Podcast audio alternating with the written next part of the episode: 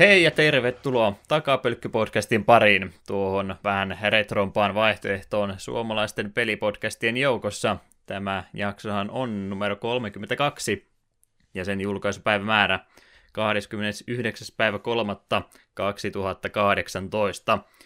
Ja, ja Tompi oli se meillä kautta Tompa, riippuen siitä, mistä lokalisoinnista tykkäätte. Tompi siis täällä Euroopan päässä meillä pelin aiheena – Pleikkari yksi peli tuolta 90-luvun loppupuolelta. Kuultiin siitä tuo avauskappale, mikä soi tuossa Eurooppa-julkaisussa.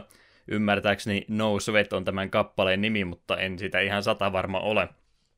Mutta se nyt kumminkin alkuun laitoin. Äänessä täällä haparoivaa puhetta keskellä päivää jostain kumman syystä harrastaa Lehtisen Juha, tosi paha possu. Ja sitten tuolla toisella puolella viisas, mutta ei vielä vanha mies, Hinkkasen Eetu tervehdys jälleen kerran. Ollaan nauhoittelemassa vähän aikaisemmin tiistain puolella jo, mutta ei kai se lopputulokseen pitäisi haitata. Muuten vaan hämillämme olla, että ei olla tähän aikaan totuttu nauhoittaa vielä. Kai se onnistuu. Eiköhän mä selvitä. Tuota, tuota, kysymys jakson alkuun jälleen kerran. Tuohan oli tuo palmusunnuntai tuossa edeltävänä viikonloppuna, jolloin virpoja ja sun muita käy, niin esitän tämmöisen kysymyksen, että ostitko karkkeja varmuuden vuoksi virpojia varten, mutta niitä virpoja ei tullutkaan, mutta se ei haitannut, koska sä ostit ne karkit itsellesi? En minä virpoille mitään karkkeja osta. Suklaat ihan itseäni vasta varten minä ostin. En edes ovea avaa, jos sunnuntaina tulee joku ovikelloa pimputtamaan. Mutta ostit kumminkin. Itselle piti vähän ostaa kuitenkin. Eli sä olit röyhkeä, ostit rehellisesti itsellesi ja mä valehtelin itselleni olin vaan sillä tekosyyllä ostanut karkkia jemmaa, jos joku tulee, mutta ei noita nykypäivänä oikein tunnu enää tulevaa, että onko sitten muuttunut ajoista. Mä ainakaan muista, miten silloin kotipäässä muksuna, että kävikö virpoja hirveästi siihenkään aikaa enää. Kyllähän se nykyään taitaa mennä niin, että ihan luvan kanssa käydään sitten naapurilla tai sukulaisessa, että harvoin nyt ihan vieraita ihmisiä enää oven taakse tulee. Muistatko toisinpäin, onko Savossa ollut vähän toisenlainen meininki? En meikä kyllä muista, että ei me ainakaan ketään tuntematta ikinä käytiin virpomassa. Että oli aina oli tietyt sukulaiset ja perheystävät ja meidänkin päässä jos kävi, niin ne oli kanssa just näitä sukulaisia ja muita tällaisia. Fiksuahan tuo, ei sitä tiedä. Tämmöisiä omituisia miehiä tulee oven taakse, tai oven avaa, niin uskaltaako lapsia tämmöisten ihmisten luokse päästäkään. Niin, Mua ja minkälaisia namuja. Vähän, vähän, vähän noita poppamiehen manalammakeisia kun antaa, niin tulee sanomista lapsilta sen jälkeen, tai ainakin lasten vanhemmilta. Kyllä, kyllä. No, suklaat tuli siis pistettyä omaan naama. Joten Totta kai. Ei kai siinä mulla on muuta kysyttävää valitettavasti. Tähän tämä ollut. Niin ei puhuta suklaista ja muista, vaan puhutaan videopeleistä. Ootko jotain ehtinyt pelailemaan? Joo, onhan tässä aika vähän kyllä itse asiassa eri pelejä tullut pelattua, mutta voisin ehkä nopeasti mainita sen, että Digimon Story, jonka me silloin aiemmin mainitsin viime jaksossa, niin sen puskin tuossa läpi ja siitä nyt en sen enempää halua sanoa kuin, että kyllä se oli ihan pelaamisen arvoinen, jos sitä ekastakin tykkäsi. Tarina itse asiassa yllätti minut loppua kohden. Että sehän meni aika mielenkiintoiseksi. Siinä oli muutama aika jopa herkä, herkäkin kohtaus. Digimonit saivat nyt melkein liikuttumaan. Se oli aika kaunista. Kuolemia tapahtui siis. Vähän niin kuin joo. Ikäviä asioita tapahtui ikäville, mukaville ihmisille. On, on synkkää tuo Digimonin maailma.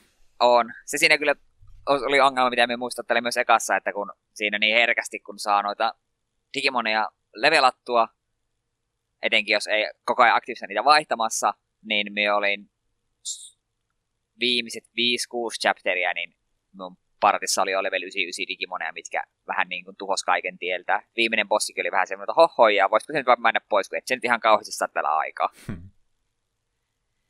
Ylilevuutit. No en edes, me en edes tietoisesti levuuttanut se vaan kävi vaan niin kuin me niin aktiivisesti vaihtanut mun tiimiä. Me hyvin aikaisemmassa kiinni, että hei, nämä kolme minä haluan niin kuin mun main partiksi. Ja ne, ne saattoi kehittymään sellaisia sopivia suuntiin, että me pystyn niitä kaikkia kolmea käyttämään yhtä aikaa, että mun parti oli kohta tasapainoinen ja sitten siinä vaan kävi niin. Kai se olisi peli tarkoittanut, että joka chapterissa ottaa uudet Digimonit koulutukseen. Hmm. Mutta jonkin verran sait aikaa se kulutettua kummiskin. Joku 40 tuntia? Vaikea arvioida, kun siinä näkyy se edes vanhan pelin myös niin kuin yhteen aika. Niin jo. Kun se jostain syystä importtasi myös sen niin kuin, pelatun ajan siihen uuteen saveen. Mutta Digimonin ohella tuli aika paljon tuossa pelattua uutta kirpyä. Star Allies nimittäin ilmestyy tuossa apua viime perjantaina. Oliko se viime? Ei, sitä edellinen perjantai. Tota, tota, se taisi olla sama perjantai, kun me nauhoitettiin tuo jakso. Eli kaksi joo, viikkoa niin, sitten. Niin, kaksi viikkoa sitten, joo, joo. Niin, niin. Sehän tuli heti poimittua. Me on aika valtava kirpyfani, niin pitihän tuo Switchille saada. Ja kyllähän me sen puski jo sataprosenttisesti läpi, että kyllä se ihan kiva peli oli siis. Monethan sitä on kyllä vähän nyt harmitellut, että se on hiukan turhan helppo, plus sitten se on, main story on aika lyhyt. Siinä olisi minun mielestäkin saanut olla ehkä yksi maailma enemmän. Kieltä, se viimeinen maailma oli sen verran pitkä, että se vähän korvasi niitä alkupään lyhyitä maailmaa, mutta silti siinä niinku jäi semmoinen fiilis, että olisi pitänyt olla, kun nyt kun siinä, siinä oli neljä periaatteessa niin maailmaa, niin voisi sanoa, että siinä oli alku, kaksi alkumaailmaa ja kaksi loppumaailmaa. Niin tuntuu, että siinä ei ollut sitä keskivaihetta missään kohtaa. Ja sille yksi tai kaksi maailmaa siihen väliin, niin olisin tykännyt vielä enemmän. Ja se helppous tuli aika pitkälti siitä, kun tuon ö, kirpyn tuo, tuo kikka on siinä, että voit viskoa sydämiä tiettyjen vihollisten päälle, jotka silloin joinaa sinun mukaan. Sulla on yhteensä kolme kaveria, eli tuossakin on neljä hengen monen, monin peli, ja niitä voimia voi yhdistää. Että jos sulla esimerkiksi on miekka, niin, ja tulikaveri, niin tulikaveri ampuu vähän tulta sun miekkaan, niin sitten sulla on tulinen miekka, joka sitten tie, ei vaikuta varsinaisesti sun eri hyökkäyskomentoihin, mutta niille hyökkäyksille erilaisia efektejä. Että tulimiekka kun pyöräyttää, niin se aiheuttaa sen tulipyörähdyksen vähän kauemmas ja jäämiekka jäädyttää ja, ja niin poispäin. Öö, ja sitten kun sulla tosiaan on neljä partimemberiä ja yleensä kun on pusleja, mitkä vaatii useampia eri heppuja, niin se mielellään pidät koko ajan neljää henkeä, vaikka on tietokoneen ohjaamia, niin bossit vaan sulaa edessä. Hmm. Se oli vähän harmillista, mutta toisaalta sitten taas perustelisin, että hei, jos me haluaisin tästä enemmän haastetta, niin mehän voisin vaan lähettää ne kaikki kaverit hevon kuuseen pomo taistelutten ajaksi. Ne kumminkin teki niin asioita, mitä niiden pitikin tehdä, että jos niitä jonkin pusleihinkin tarvitsee, niin ne automaattisesti ohjaa itse itsensä vai kuinka? Joo, ne automaattisesti, jos, sulla, jos on pusle, joka tarvii vaikka öö, katterin ja yhdistettynä windvoimaan, ja sulla on oot antanut windin sille sun katterille, niin se sun katteri heti se, hei, okei, okay, minä heitän tästä ja solvaan puslen. Se oli ihan kiva toisaalta, toisaalta se oli vähän harmillista, kun tulet pus- puslehuoneeseen, hyvä, että kerkeäisi huomata, mitä pitää tehdä, niin sun kaverit on jo suorittanut puslen. Mm. Niin katso meitä, me ollaan näin hyviä. Sehän siinä huono puoli on, jos se tuolla on jo automatisoitu. Jep, mutta eipä ne kyllä mikään pusle kauhean vaikea ollut, että ei nyt kirpyissä ikinä mitään hirmu monimutkaisia ollut, ja niitä aina pysty just tämmöisessä puslehuoneessa yleensä pystyy näitä poistumaan ja tulemaan takaisin, niin se resettas. Niin eipä nyt ollut iso menetys. Ja minä kanssa väitän, että ei kirpien ole tarkoituskaan olla mitään kauhean vaikeaa. Ne on semmoisia lepposia kivoja pelejä. Niitä on kiva pelata ja se on jotenkin kaoottisen hauskaa nähdä, kun vanha kunnon Wispy Woods tulee taas vastaan ja neljä pientä palleroa hyökkäilee siitä ihan järkyttävällä myrskyllä. Hirveästi tapahtuu asioita, kerkeäisi kunnolla ymmärtää, mitä tapahtuu. Niin siinä siinä on jotain tosi kivaa.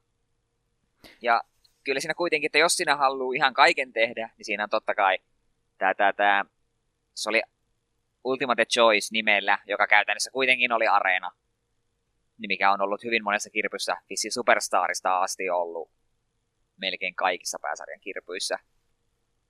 Ja siis siinä oli useampi eri vaikeusaste, se viimeinen vaikeusaste oli vähän semmoinen, että siinä meni oikeasti tulla hiki, vaikka kavereita olikin. Saatoin sortua tietynlaisen cheesaamiseen parin bossin kohdalla, mutta ei puhuta siitä sen enempää. Se on sallittu. Ei se on sallittu. Tietokoneen armo anna muutenkaan, niin tästä suotta rupea tasoitusta enempää antava. Jep.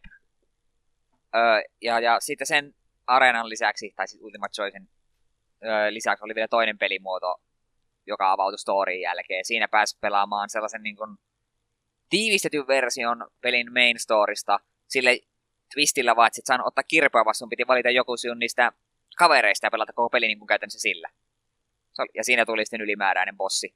Se oli, se oli ihan hauskaa. Ja jos ihan tarkkoja ollaan, niin jos heille pelin haluat pelata 100 prosentissa, niin pitäisi areena vetää kaikilla kirpyn voimilla, kaikilla kavereilla. Sitten pitäisi tuo, tuo, tuo, tuo kaverimini tai pelimuoto niin vetää kanssa kaikilla kavereilla. Mutta koska peli ei siitä niin kuin prosentteja anna lisää, niin mietin, että okei, eiköhän yksi kerta riitä. Siinä on kuitenkin, mikä parikymmentä yhteensä niitä hahmoja, niin siinä kun rupeat vetämään sen parin tunnin session kaikilla hahmoilla, niin siinä voi jossain kohtaa rupea, ruveta pelimaistamaan puulta. Vaikka olisi miten kivaa. Oliko sinä tätä samaa tuttua körpitvistiä jälleen kerran, että muuten peli semmoista mukavaa karkkigrafiikkaa ja ilosta läpsyttelyä eteenpäin ja sitten vikapossi yhtäkkiä kuin tämmöinen ylimaallinen luonnonvoima. No kyllä siinä viimeisessä bossissa sillä oli pari eri formia, niin kyllä siinä eh, oli ainakin yksi formi, mikä rupesi minua vähän häiritsemään, että tämä, tämä menee taas vähän hämmentävän, hämmentävän settiin. Meillä Kirby Dreamlandissa vai missäkään se oli se vuota, verta vuotava silmä, niin meillä, melko samalla linjalla pyörittiin. Mi- mistä toi oikein sanoo alkuunsa, kun jotenkin kaikki körppipelit, mitä mä tiedän, niin aina tuntuu tuommoinen possi olevan, että tuntuu jotenkin niin irralliselta osalta koko peli. Tervetuloa Japaniin. Hmm. Öö, mun piti vielä joku juttu sanoa. Niin, se mun piti sanoa, että siitä mä tykkäsin, miten paljon siinä oli viittauksia vanhoihin kirpyihin. Ensinnäkin niiden voimien puolesta, siellä, sieltä tuli melkein kaikista kirpyistä joku voima tuli niin kuin takaisin. Mu- muun muassa sitten 3DSn Triple Deluxesta oli tämä, tämä apua, mikä se nyt oli? Apua, Triple Deluxesta oli joku voima, mutta mä en mikä se oli. No kuitenkin, Triple Deluxesta oli joku voima, ja samoin sitten tuosta Robo, Planet Robobotista oli ESP-voima, mikä oli aika hauskaa, että ne teki comebackin. Kun yleensä aina kun tulee uusi kirpy, niin se esittelee pari uutta voimaa, joita ei enää ikinä käytetä missään kirpyssä. Ne oli ihan kiva, että muutama voima teki tuommoisen comebackin. Ja mun suurin ilo oli siinä, että tämä siivousvoima tuli takaisin. Yes! Meillä on nähty sitä aikoihin. Tärkein. Se on tärkein. Ja aivan erityiseloinen mä olin siitä, kun me käytin sitä, kun heti kun me näin se ja sain sen, niin mä olin, että yes, tulee mieleen vanha kunnon Kirby Dreamland 3, ja sitten mietin, että voi että kun tässä ne eläinkaverit. Ja ah, minun onnea, kun suurin osa niistä sen luudan tai siivousvoiman erikoisiskuista hyödyntivät nimenomaan näitä eläinkavereita. Lähdit juoksuun, niin juoksuhyökkäyksenä tuli se kisu, mikä siivousvoiman kanssa lytistää kirpyn ja lähtee pyyhkimään lattioita. Ai että mä olin iloinen, kun me näistä. Apua, tässä, tässä on eläinkavereita edessä, se pien niin kuin väliaikaisesti saa näiden hyökkä, hyökkäystä aikana nähdä näitä. Yes! Miten se olisi sitä pystynyt sitten eh, pelaamaan useammankin ihmisen kanssa, jos sinä kerran se kimmikki oli, että kavereita apuna, että onko se sitten kumminkin vain yksin peli vai olisiko sinä pystynyt? Ei siis ihan täysin neljän pelilläkin voi pelata. Siinä kun heität kaverille tai heität opponentille sydämen, niin siitä tulee sun kaveri, niin toinen pelaaja painaa ohjelmista nappia, niin hän on nyt tämä, tämä yksi, tai äh, tämä tyyppi. Se olisi varmaan ollut sitten se definitiivinen tapa pelata tuo peli. Jep, pitää jossain kohtaa katsoa, jos saisi porukkaa kerättyä ja ainakin vähän matkaa pelata neljästään. Kyllä se aika hauskalta vaikutti. Ja veikkaan, että se areena-systeemi niin helpottuu huomattavasti neljällä pelaajalla. Koska en ole varma, miten se menee sitten ihmiskavereiden kanssa, mutta jos sulla on tietokonekavereita ja sulla ku, joku muu sun kaverissa kuolee, niin siellä voit mennä herättämään ne henkiä. Niin minä olet, mutta kirppi kun kuolee, niin se on sen peli ohi. Niin minä sitten olettasin, että myös siinä areenassa, sulla on neljä henkeä, niin periaatteessa kirppi voi olla vain jossain piilossa ja kolme kaveria hoitaa kaiken, kaikki bossit. Ja sitten jos ne kuolee, niin vaan herättelee toisia henkiä. En ole varma. Ehkä ne on jotenkin tasapainottanut sen, että se ei toimi tuolla tavalla. Hmm. Jonkin verran iloa sai kumminkin. Kyllä, me ihan tarpeeksi iloa siitä sain. Mutta että... saiko 60 eestä? Se oli se kompastuskivi nyt mulle, että mä sitä mietin kyllä, että voisi ehkä ottaa, mutta mitä sitten oottelin ja kuuntelin tietoja, niin ei se nyt ehkä ihan täyden hinnan peli on. Niin. Ehkä se 60 oli pikkusen liikaa. Emme kadu sille sen ostaa, koska me kirpystä tykkään, mutta olisin ollut iloisempi hintalappu, olisi ollut vaikka 4 tai 50. Hmm. Ja nyt oikeasti toivotaan nyt, että sitten seuraavakin kirpu olisi tämmöinen perinteinen kirpu. Ja kenties myös saataisiin joku päivä semmoinen kaunis, ihana unelma, että kirpu, missä saisi kaikki aiemmat niin kuin nuo käytettävät power tai voimat. Se olisi niin hieno. Kun on se kaametelisoppa. No olisi, mutta se olisi hauskaa. Taitaa olla liikaa pyydetty. Taitaisi ehkä olla. Mutta veikkaan kyllä, että seuraava kirpy, mikä nyt varmaan, eikä Switchille toinen kirpy vielä tulee, niin se on varmaan sitten taas joku tämmönen, joku kimmik-kirpy. Kirpyillä on vähän tapana silleen, että on niitä kirpys Epic Jarnia ja Rainbow, mikä Rainbow Paintbrush, kun se nyt oli se Wii U ja kaikkia tällaisia, että ei voi tehdä montaa putkea samanlaista. Pitää tehdä pitää joku gimmick välillä työntää. Sitten voi tehdä taas perinteinen kirpi ja fanit on innoissaan. Kun eikö tuolla Switchin tota, ihan omalla näytöllä pystynyt jonkin verran piirtämään kumminkin? Eikö Jaha, se kosketusnäyttö ole sitä vaan oikein pitäisi olla. Niin. Ja tosi harva peli sitä ei hyödyntää minun käsittääkseni kanssa. Että tuskinpa se nyt sitä taas uudestaan tekee. Nyt tiedän, kun siinä kannettavassa moodissa välttämättä mitään erityistä kimmikkiä, että ehkä niiden pienten joikonien kanssa sitten pitäisi ruveta jotain omituista keksimään. Niin. Yhdistetään Lapo ja toi joikonit, että seuraavassa körpissä täytyy nimenomaan justiin pahvista rakentaa sitten itselle niitä power täällä ruudun tällä puolella. No niin, siinä idea. Hyötykäyttöä pahville. Kyllä. Pitää rakentaa semmoinen pieni UFO itsellensä pelipaussille vähäksi aikaa. Aikuinen mies rupeaa rakentamaan lentävää alusta täällä itsellensä. Game of the Year. Kyllä. Oliko jotain muuta vai haluatko vielä siitä jotain? Aina nopeasti vielä voisin mainita sen, me innostui liikaa siivousvoimasta, että siinä oli tosiaan, muitakin oli noita referenssejä aiempiin kirpyihin. Muun muassa nelosmaailman ensimmäinen bossi. En, po- en spoilaa mikä kyseinen bossi oli, mutta olin hyvin hyvin iloinen. En, en ollut varautunut. Öö, mutta siinä oikeastaan mun pelailut. Eh, se nyt voisi nopeasti mainita, että Nino Kuni 2 ilmestyi tuossa viime perjantaina ja tuossa eilen maanantaina minun oma Kings Edition tuli postissa. On muuten ihan törkeän hieno erikois tuo editioni. Ja, ja, ja en siitä nyt sen enempää halua puhua, koska mä oon pelannut saman pari tuntia, mutta kyllä se ekojen tuntien perusteella hyvältä vaikuttaa ja minä veikkaan, että ensi jaksossa minä saatan ehkä vähän hekutella aika paljonkin. Ja vinyyli soiti kaupoille, olit lähössä. Joo, kyllä, kyllä se pitäisi. Tai sitten me vaan tyydyn kuuntelemaan tuon soittorasian tai tuon, tuon sitä biisiä. Se on, jotenkin, se on jotenkin siisti. Tuo on minusta ehkä hienoimpia, mitä on missä erikoisversiossa tullut. Mut siinä oikeastaan mun pelailut. Mä haluan nopeasti sitten mainita jotain, mikä ei tavallaan liity mitenkään nörttäämiseen, mutta mä haluan mainita silti, koska minulla on oikeus siihen. Nimittäin Netflixiin tuli Santa Clarita Dietin kakkoskausi. Ja nyt tässä kohtaa moni varmaan nostelee kulmiaan, että mikä helvetin Santa Clarita Diet. Kyseessä on erikoinen komediasarja, jonka lähtökohta on siinä, että päähenkilö Sheila kuolee yllättäen, ja, mutta sitten vielä yllättäen herää henkiin noin 10 sekunnin kuoleman jälkeen. Ja hämmentävä kyllä tuntee olonsa oikein eläväiseksi, että suorastaan ikinä ollut näin paljon energiaa. Tosin sillä erolla, että sydän ei enää lyö, välillä iskee semmoinen hillitön hi- himo tappaa ja ihmislihaa pitäisi vähän niin kuin saada. Mä oon Siinä tainnut kuulla tästä, mutta mä en todellakaan nimeä nyt yhdistänyt, se oli tämä justiinsa. Suosittelen lämmöllä, koska se sarja on hyvin hämmentävän hauska. Se on mielenkiintoinen tehdä zombit tällaisessa vähän erilaisessa valossa, kun ne ei ole örveltäviä, hita- hitaasti laustavia, aivottomia öllejä, vaan tuollaisia käytännössä tavallisia ihmisiä, joilla jotka ovat entistä energisimpiä. Ja välillä vaan tulee semmoinen himo, että nyt on kyllä pakko saada syödä ihmisen perna. Hmm. Sellaista sattuu. Se, ja se, mikä minusta tuossa on kaikkein hauskinta, on se, että miten sitä voisi tavallaan kuvailla hyvin hellyttäväksi niin kuin perhesarjaksi, koska loppujen lopuksi sen te- teemana on niin kuin se, että perhe pitää yhtä ja hu- tukevat toisiaan kävi mitä kävi, vaikka perheäiti söisikin ihmisiä.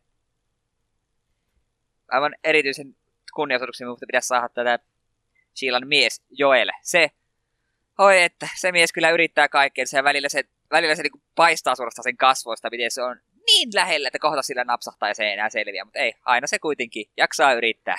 Hmm. Mainio sarja, suosittelen kyllä lämmöllä. En halua spoilata oikeastaan sitä mitään muuta. Kyllä hyvältä kuulostaa, se oli jo ehtinyt unohtumaan, että tuommoinenkin oli olemassa.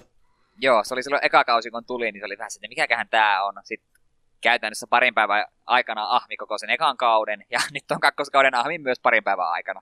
Ja na- naurassa ihan tarpeeksi monta kertaa. Ja kolmas kautta odotellessa. Jos on nimenomaan, että se on vähän komediapainotteisempi, niin se on ehkä se erikoisin asia tuossa koko sarjassa. Siitä olisi helposti tehnyt semmoinen mukaan vakava draama, mutta parempi ehkä noin päin. Niin, ja siis ei tuota kauhuksi voi millään ta- tavalla sanoa. Sille okei, no verta siinä lentää kyllä sen verran, ja suolenpätkiä, että ei sitä ehkä perheen pienimmille viitin näyttää, mutta kun se, siihen kuitenkin suhtaudutaan sille enemmän vaan sille, että no, tilanne nyt on vaan tämmöinen, me yritetään nyt selvitä tämän kanssa. mutta lämmöllä suosittelen. Ja sitten siihen, mikä taisi viime jaksossa luvatakin, eli MTG-segmentti Masters 25 tuli tuossa nyt kaksi viikkoa sitten samana päivänä kuin Kirpy. Kallis päivä oli silloin. Öö, kyseessähän on taas, oli taas tämmöinen vähän kalliimpi MTG-setti, missä oli 25 vuoden ajalta kaikki, niin piti olla ikonisia kortteja ja teemoja. Ja nyt kun asia on seurannut, niin aika moni on tuohon settiin aika pettynyt. Eh, tavallaan ymmärrän, että siellä oli kyllä erikoisia päätöksiä siinä, että mitä kortteja siihen settiin päätyi. Ja siinä oli muutenkin tuo korttien arvo heitteli vähän turhan paljon. Kyllä se vähän tuntuu pöljältä, kun ostat 10 euron boosterin, ja siellä saattaa olla 5 sentin rare, tai jopa 5 sentin mytiikki, hemmetin Tree of Redemption. Tai sitten siellä saattoi olla se jaska, joka on lähes tasan lappu. Se on nyt sitä uhkapelaamista pahimmilla. Se kyllä on. Itse en mitään kovin erikoista ostanut. Me ostin, tai nostanut. Me ostin sitä silloin useamman pussin ja sitten myös draftattiin tuossa viime viikolla. Kaksi mytiikkiä sain, molemmat oli sieltä halvemmasta päästä, mutta joskin molemmat on myös ihan hyviä Commander-lappuja, että en valita. Brosh Skyrider of... Mikä hitto se oli? Kerkö se on. Ja sitten Gisela Blade of Gold Knight. Siitä olin iloinen, se, se mulle menee kyllä ihan dekkiin. Ja Rareen joukossa muutama semmonen ei ihan hyvä, mutta rahalappuja ei minulle osunut. Ja eihän sitä katkera saisi kavereille olla, mutta kyllä se vähän, vähän meinasi ärsyttää, kun yksi kaveri nosti silloin julkaisupäivänä samasta bussista ensinnäkin juuri sen Jaskan, mikä on sen 80 tälläkin hetkellä. Ja sitten siinä oli vielä foilina Azusa, joka on foilina kanssa joku 30. Se päälle sen bussin avasi sitä noin vaan. Ja sama kaveri avasi draftissa viimeisessä pussista toisen Jaskan. Oltiin vähän siltä, että no niin, sinne meni meidän rahat. Hmm. Kaveri vei kaikki. Tota, tota, painaakohan se foilauskerros niissä korteissa yhtä? Mä kuulin silloin juttua, että Pokemon-piireissä oli ainakin aikana, että joillakin kunnon harrastelijoilla oli mikrovaat mukana, kun kauppaan meni, niin punnit sinne pussit, että jos oli pari grammaa painavempi, niin tiesi, että siellä on jotain painavempaa korttien joukossa. No, Onnistuisikohan tuo MTGn kanssa sama? Joitakin settenkaan ehkä, mutta Mastersissa, mä no missään Mastersissa ei toimi, kun se tulee aina joku foili mukana. Se olisi varmaan semmoinen hyvä näkyä, saisi semmoista hyvän kauppien ja asiakkaan välisen suhteen, kun menee kauppaan tämmöisen ison kilovaan kanssa, iskee se siihen tiskille ja rupeaa sillä punnitsemaan. Älä häiritse, mulla on tässä työ kesken. Moderni oli kuutosesta vai seiska editionista eteenpäin? Joo, jostain sieltä. Et hetken oli eka, eka Mirrodin taisi olla eka setti. Lasketaan, otetaan moderniin mukaan. Sinne väärin muista. Kyllä, kyllä. Et jättänyt avaamatta yhtä. No olisi ehkä voinut yhden ostaa. No mutta ei, oli vähän se draftin jälkeen oli vähän semmoinen, että no eiköhän nämä nyt ole Masters 25 jo tässä kohtaa avattu, että ei, niinku, ei ole sellaista halua välttämättä ostaa noita enää lisää. Että sitten kun sieltä taas tulee se joku pari sentin rare, niin on se vähän mällesää. Ja enemmän se kyllä ärsyttää ne pari sentin mytiikit. Mm-hmm. en ymmärrä, että minkä ihmeen takia se hemmetin puu piti sinne laittaa. En, ei, ei vaan voi ymmärtää. Tulee vähän kallista podcasti-materiaalia, jos rupeaa niitä täällä availemaan enemmänkin. Niin, la- laatikollisen Masters 25 ostaisit, niin katsot, no niin, kolme mytiikkiä ja kaikki oli puu. Kyllä sä silti voisit sinne tupen puolelle enemmän niitä availuja tehdä. Ei, mä en jaksa Devastationia enää monta kertaa katsoa. Muista ulkoa liian hyvin. Katsotaan joskus tulevaisuudessa. Sitten joskus. Mutta eiköhän siinä ollut minun höpinät, niin heitetäänpä pallo taas Juhan puolelle kenttää hmm. ja anna palaa. Käytetäänkö Aasensiltaa ja jatketaan MTG-segmenttiä vaikka heti? Tehdään niin. Tota se MTG-areena. Mä olin se laittanut viimeisenä juttuna, mutta kun sä nyt kerran MTGstä puhuit muutenkin, niin jatketaan siitä. Eli siis Areena oli tämä, ollaan puhuttu kyllä moneen kertaan, mutta tämä on nyt se uuden porukan tekemä klientti tuosta MTG-pelistä, mikä tällä hetkellä Closet Petassa on, ja onhan siinä nyt jo pari kuukautta niitä hetkinen, milloin joulu alkoi, ne rupesi ensimmäisiä pistämään niitä inviteja-pelejä. Nyt oli sitten justiin ihan viime viikon puolella, kun tuo NDA putosi sitä pelistä, eli nyt sitten pystyy striimaamaan ja videomateriaalia ja muutakin juttuja siitä pelistä tekemään, niin ei tarvi enää omassa pienessä salakerrossa sitä peliä pelata, ja on sitä jo kaksi kuukautta, kun mä se tota, invite siihen peliin sain, ja eilen vai milloin se oli toissa päivänä se eka kerta, kun mä vihdoin viime pelasin yhden ottelun, tasan yhden. Kyllä mä sen voitin. Eli No niin, sataprosenttinen voittoprosentti mulla tällä hetkellä. Oikein. Mestari siis itsekin. Siinä on tota, ne nyt tosiaan, tää tuli tää NDA droppi, niin ne teki sen resetin sulle koko library, mitä sulla siitä pelistä. Oli vähän samalla tavalla kuin Hearthstonekin, jos kuuli, jos te jotkut oli pelaamassa silloin Closedin aikaa, niin samalla tavalla ne nollaa vielä, nollas nyt kerran ja tulee varmaan vielä kerran tai kaksi ainakin tekemään ennen kuin se sitten viralliseen versioon menee, niin, niin tosiaan iski sulle nyt sen kymmenen semmoista valmista dekkiä, niin se oli joku tämmöinen valkomusta yhdistelmä, missä ei tainnut kovinkaan montaa tota duplikate ollakaan, että ne on melkein singlejä ne kaikki valmiit dekit, mitkä siellä on, että ei ne varmaan ihan kovinkaan kilpailukykyisiä ole, oletan ainakin. Se oli valkomustan, oliko se vampyyri? En muista, että siinä vampyyreitä kyllä olisi ollut ainakaan. Okei. Okay. Pitääpä tsekata dekkilistat läpi. Täytyy sulle linkata, mitä kaikkea siinä oli, mutta jotain sitä HC-ajasta sillä lailla jäänyt mieleen, tietysti ihan per, eri pelejä, mutta tietää kumminkin, että milloin kannattaa puolustaa ja milloin hyökätä kurven mukaan pelata ja muuten fiksusti tehdä. Kyllä se ihan hyvin siinä se peli muistuttaa. Mulla nyt se on se pieni pohjatieto olemassa siitä pelistä, mutta enemmän mä nyt ehkä kuitenkin aio avautua tuosta pelistä kaikesta huolimatta. Ihan hyvä, että ne te tosiaan tekee sitä uutta klienttia, koska eihän se nyt kovinkaan seksikäs ole se online-versio, mikä nyt on pitkään aikaa ollut samannäköinen sairaalan tota, kliinisesti puhdistettu klientti, missä ei mitään ylimääräistä ole, niin ymmärrän, että se ei sitten nuorempia tai niitä, jotka on ehkä tuo HS ja muiden nykyaikaisten pelien puumin myötä niin yrittänyt MTGtäkin tutustua. Niin, niin. Hyvä, että ne siitä nyt vähän erinäköisiä on tehnyt, mutta en mä nyt oikein vieläkään ole tuosta areena toteutuksesta lämmennyt. Ymmärrän, että se on keskeeräisessä vaiheessa vielä, mutta jotenkin se on edelleen vähän kankeen oloinen ja se ei oikein välillä tunnu tota muistuttava, että mikä vaihe on menossa ja välillä se antaa jotain tehdä manuaalisesti ja välillä se tekee jotain automaattisesti ja oikein tunnu itsellekään olevan selvää, että mitä se välillä tekee itse ja mitä se haluaa sitten yhtäkkiä vahvistaa sama jutun seuraavalla vuorolla. Voi olla, että mä vaan peliä tarpeeksi hyvin tässä vaiheessa vielä ymmärrä.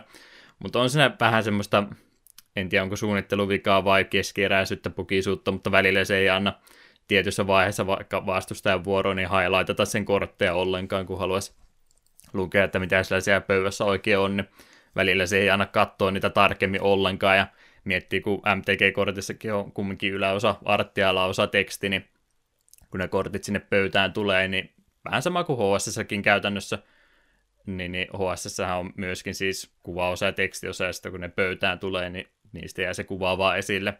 Ja MTGssä käy ihan samalla tavalla, mutta se sitten hankaloittaa, kun olen kumminkin aika noviisi tuon pelin kanssa, enkä minä pelkästä nimestä ja kuvasta tiedä, että mikä kortti on kyseessä, niin olisi ihan kiva päästä lunttaamaan kesken peli milloin tahansa, että mitä siellä on. Öö, keywordia ei ole klientin sisällä kerrottu ollenkaan. Totta kai pitäisi ne muistaa, varmaan se Eetu nyt pyörittelee päätä, että pitäisi ne muistaa, mitä se Wikilan se tekee, mutta onhan toi nyt kamalaa mulle, kun mä niin haluaisin päästä tuon pelin sisälle, mutta sitten mä joudun niin kesken pelin googlettamaan, että mikä tämä keyword jälleen kerran taas olikaan ja muuta, niin tuommoista kaikkea pientä ongelmaa ja muutenkin se koko pöytä, missä sä pelaat se UI, niin Äh, okei, okay, tiedä. Miten, mitenkä se voisi tehdä paremmin, että onko se nyt sitten vaan itse pelin oman luonteen ongelma vai mikä, mutta se tuntuu se koko pöytä elävän koko ajan, että se työntää niitä kortteja pois ja ei halua mitään klipata päälle ollenkaan, se elää se pöytä ja jatkuvasti kortit vaihtelee paikkaa vähän väliä ja koko ajan on vähän hämillä, että mikä, mitäs kaikki mulla täällä nyt on ja muuta tämmöistä ja ne faceitkin on vähän omituisesti siinä laitettu, että nekin on pelkillä ikoneilla laitettu ja muuta tämmöistä, että mä vähän toivoisin, että ne sitä parantaisi sitä ihan perusuuita tuossa pelissä vielä, ennen kuin se kokonaan ulos tulee. Toistan edelleen, että Closet Beta vaiheessa se on menossa, mutta miettii sitä HSNkin Closet Betaa, niin sehän oli käytännössä samanlainen kuin mitä se julkaisussakin oli, että se oli niin hyvä jo siinä valmis tota, alusta asti, ja nyt tämä taas sitten, niin en tiedä. Eihän se siis mullehan tässä vaiheessa se ei ole vielä se tarkoitettukaan peli, on ne sanonut, että ne ei sitä New Player Experiencein siinä vielä panostanut, että kun ne haluaa nyt saada se itse peliraudan pelittämään kunnolla ja lisää ne kortit ja interaktiot ja muut, ja sitten kaikki muu tulee jälkeenpäin, mutta on se nyt hankalaa, kun haluaisi peliä opetella, ja tosiaan ei niitä keywordia pääse lukemaan mistä, mistään ollenkaan. Siinä ei tekoälyä kanssa pääse pelaamaan ollenkaan, siinä ei friendly-pelejä ole ollenkaan. Siinä mitään muuta kuin se Constructedi edelleenkin, vaikka se peli nyt on jo jossakin pelattavassa muodossa jo sen nelisen, viitisen kuukautta ollut olemassa, niin on se nyt vähän hidasta prosessia. Että, että toivottavasti pomma paranee. Haluaisin tykätä sitä pelistä, mutta ihan vielä en siitä tykkää. Täytyy kyllä sanoa, että vähän oudolta kuulostaa se, että ei pysty niitä keywordia mistään katsomaan. Niin kun se on ihan perussa, että viet, kort, viet kursoria hiiren pää, tai tuon kortin päälle, niin sen pitäisi pongata sitä esiin. Minusta niin se olisi niin, kuin niin simppeliä ja järkevää. Hmm. Koska ymmärrän täysin, jos ei vigilanset ja muut välttämättä heti saa kerro sinulle, että mitä tekee.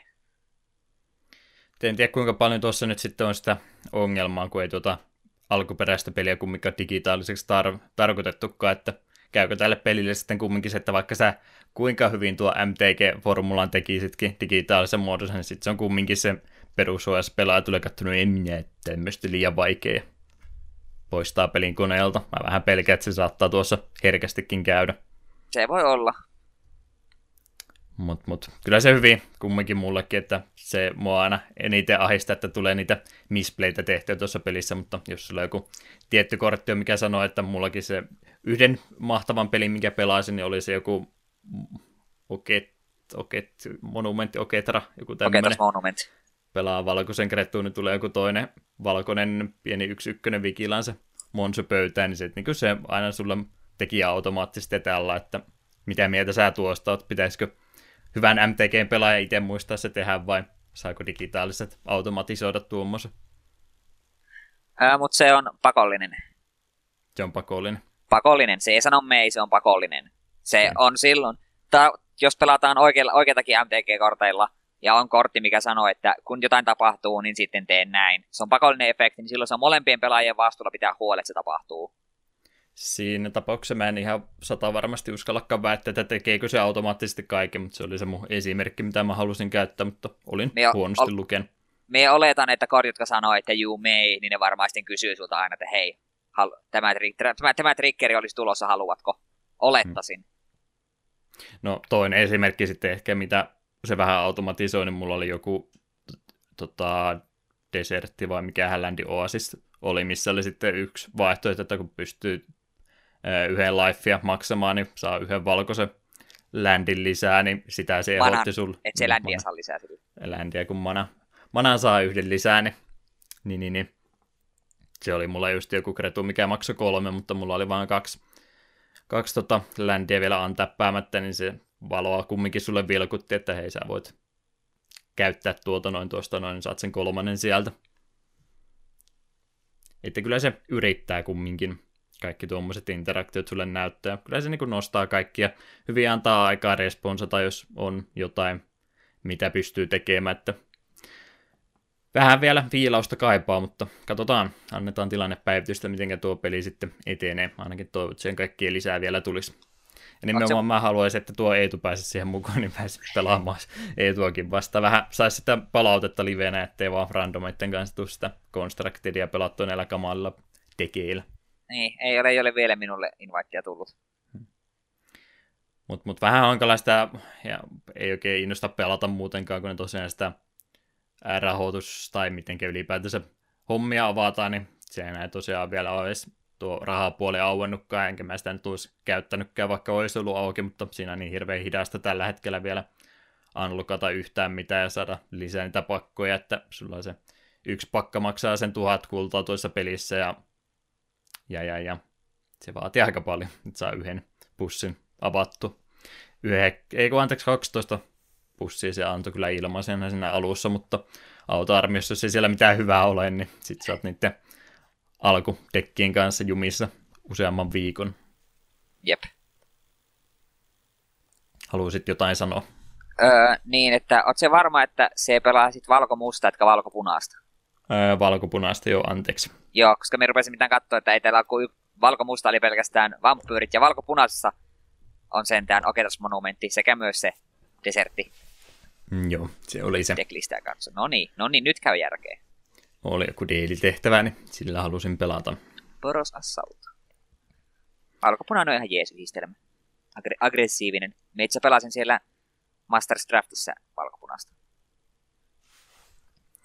No, se on vielä työn alla, niin annetaan päivitystä tosiaan, miten tuo peli etenee. Mutta mitä muuta tässä nyt on ollut, niin käy ne vakiopelit jälleen kerran ihan vaan mainittuna mieleen. Blaster Blaster Zero on pelattu vähän sen kahdeksan sekkaa viime jaksosta on ennätystä taas parantanut, mutta se on ollut nyt kyllä viimeinen runi.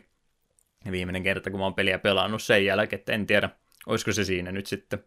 Kyllä sinne vielä parannettavaa olisi, mutta myönnettäkö, että se motivaatio on vähän pudonnut nyt, kun ei siellä kukaan muu sitä peliä pelaa. Niin on se hyvä runi, parannettavaa olisi, mutta kun ei kukaan ahista sitä tekemään, niin voi olla, että se nyt ainakin hetkeksi jää. Ehkä mä sitä välillä yritän kerrata ihan sen takia, ettei peli ihan heti unohdu, mutta taitaa toistaiseksi jäädä se aika siihen neljään yhteen, neljä kahteen. Se on ihan ok. Overwatchiin tuli se uusi hahmo Brigitte Lindholmi. Semmonen supportiksi se on laitettu. En tiedä, sitten se on vähän niin kuin hybriditankki, hybridihiileri. Ihan hauska, pelattava, ehkä vähän liiankin vahva jossain tietyissä pointeensa, missä sitten se tappelu menee semmoiseksi oikein kunnon häröpalloksi siinä pointin ympärillä. Heiluttaa semmoista fleiliänsä siinä, sieltä päässäilee ja muuta. Niin, niin, niin.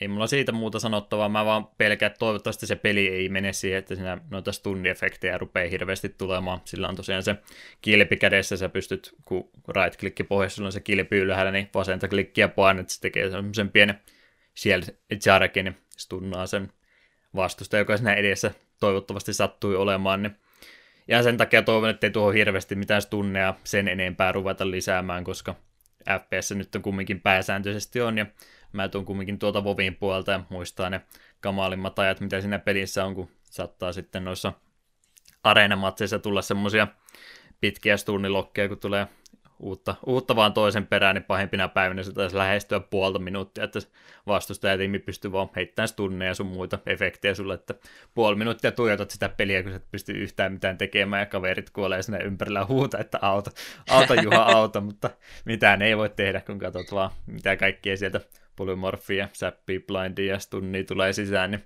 toivottavasti se ei tuossa Overwatchissa siihen mene. Mä sen verran luotan, ettei ne nyt tuommoista rupea siihen onneksi tekemään, mutta toivottavasti pitävät mielessä, ettei hirveästi tuommoisia efektejä tuu, mitkä sitten poistaa sen sun kontrollin siitä hahmosta. Niin paljon nopeatempoisempi peli tuo kumminkin on. Ja FPS noin pääsääntöisesti sen olisi tarkoitus olla, vaikka se on semmoinen vähän heropohjainen onkin. Öö, Path of Exile-raportti myöskin. Mä luovutin sen mun softcore-hahmon kanssa, koska se oli liian lasikanuuna. Mä tein hardcore-hahmon solo self-foundina.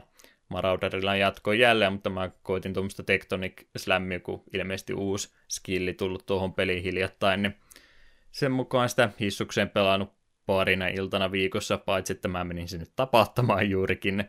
Mä en ihan varma miten se tuossa Path of nyt sitten menee, että mä räjähin yhteen bossiin viitosäktissä, ja sitten se vaan teleporttasi mut takaisin kylään. Niin mä ainakin jo ymmärtänyt se, että tuossa pelissä menee sillä tavalla, että jos se sun hardcore-hahmo kuolee, niin se vaan siirretään sinne softcoren puolelle, missä saa kuolla sitten niin monta kertaa kuin haluaa. Se, että sitä hahmoa menetä kokonaan, mutta se vaan niin kuin vaihtaa leiriä käytännössä. Okei. Okay. Mikä on vähän eri tavalla kuin miten se Diablossa tehtiin. Vähän se sitä semmoista no en sano fiilistä, mutta samaa kuoleman pelkoa poistaa, mutta on se ehkä pelaajan kannalta vähän reilumpi, että sä et sitä hahmoa kokonaan menetä.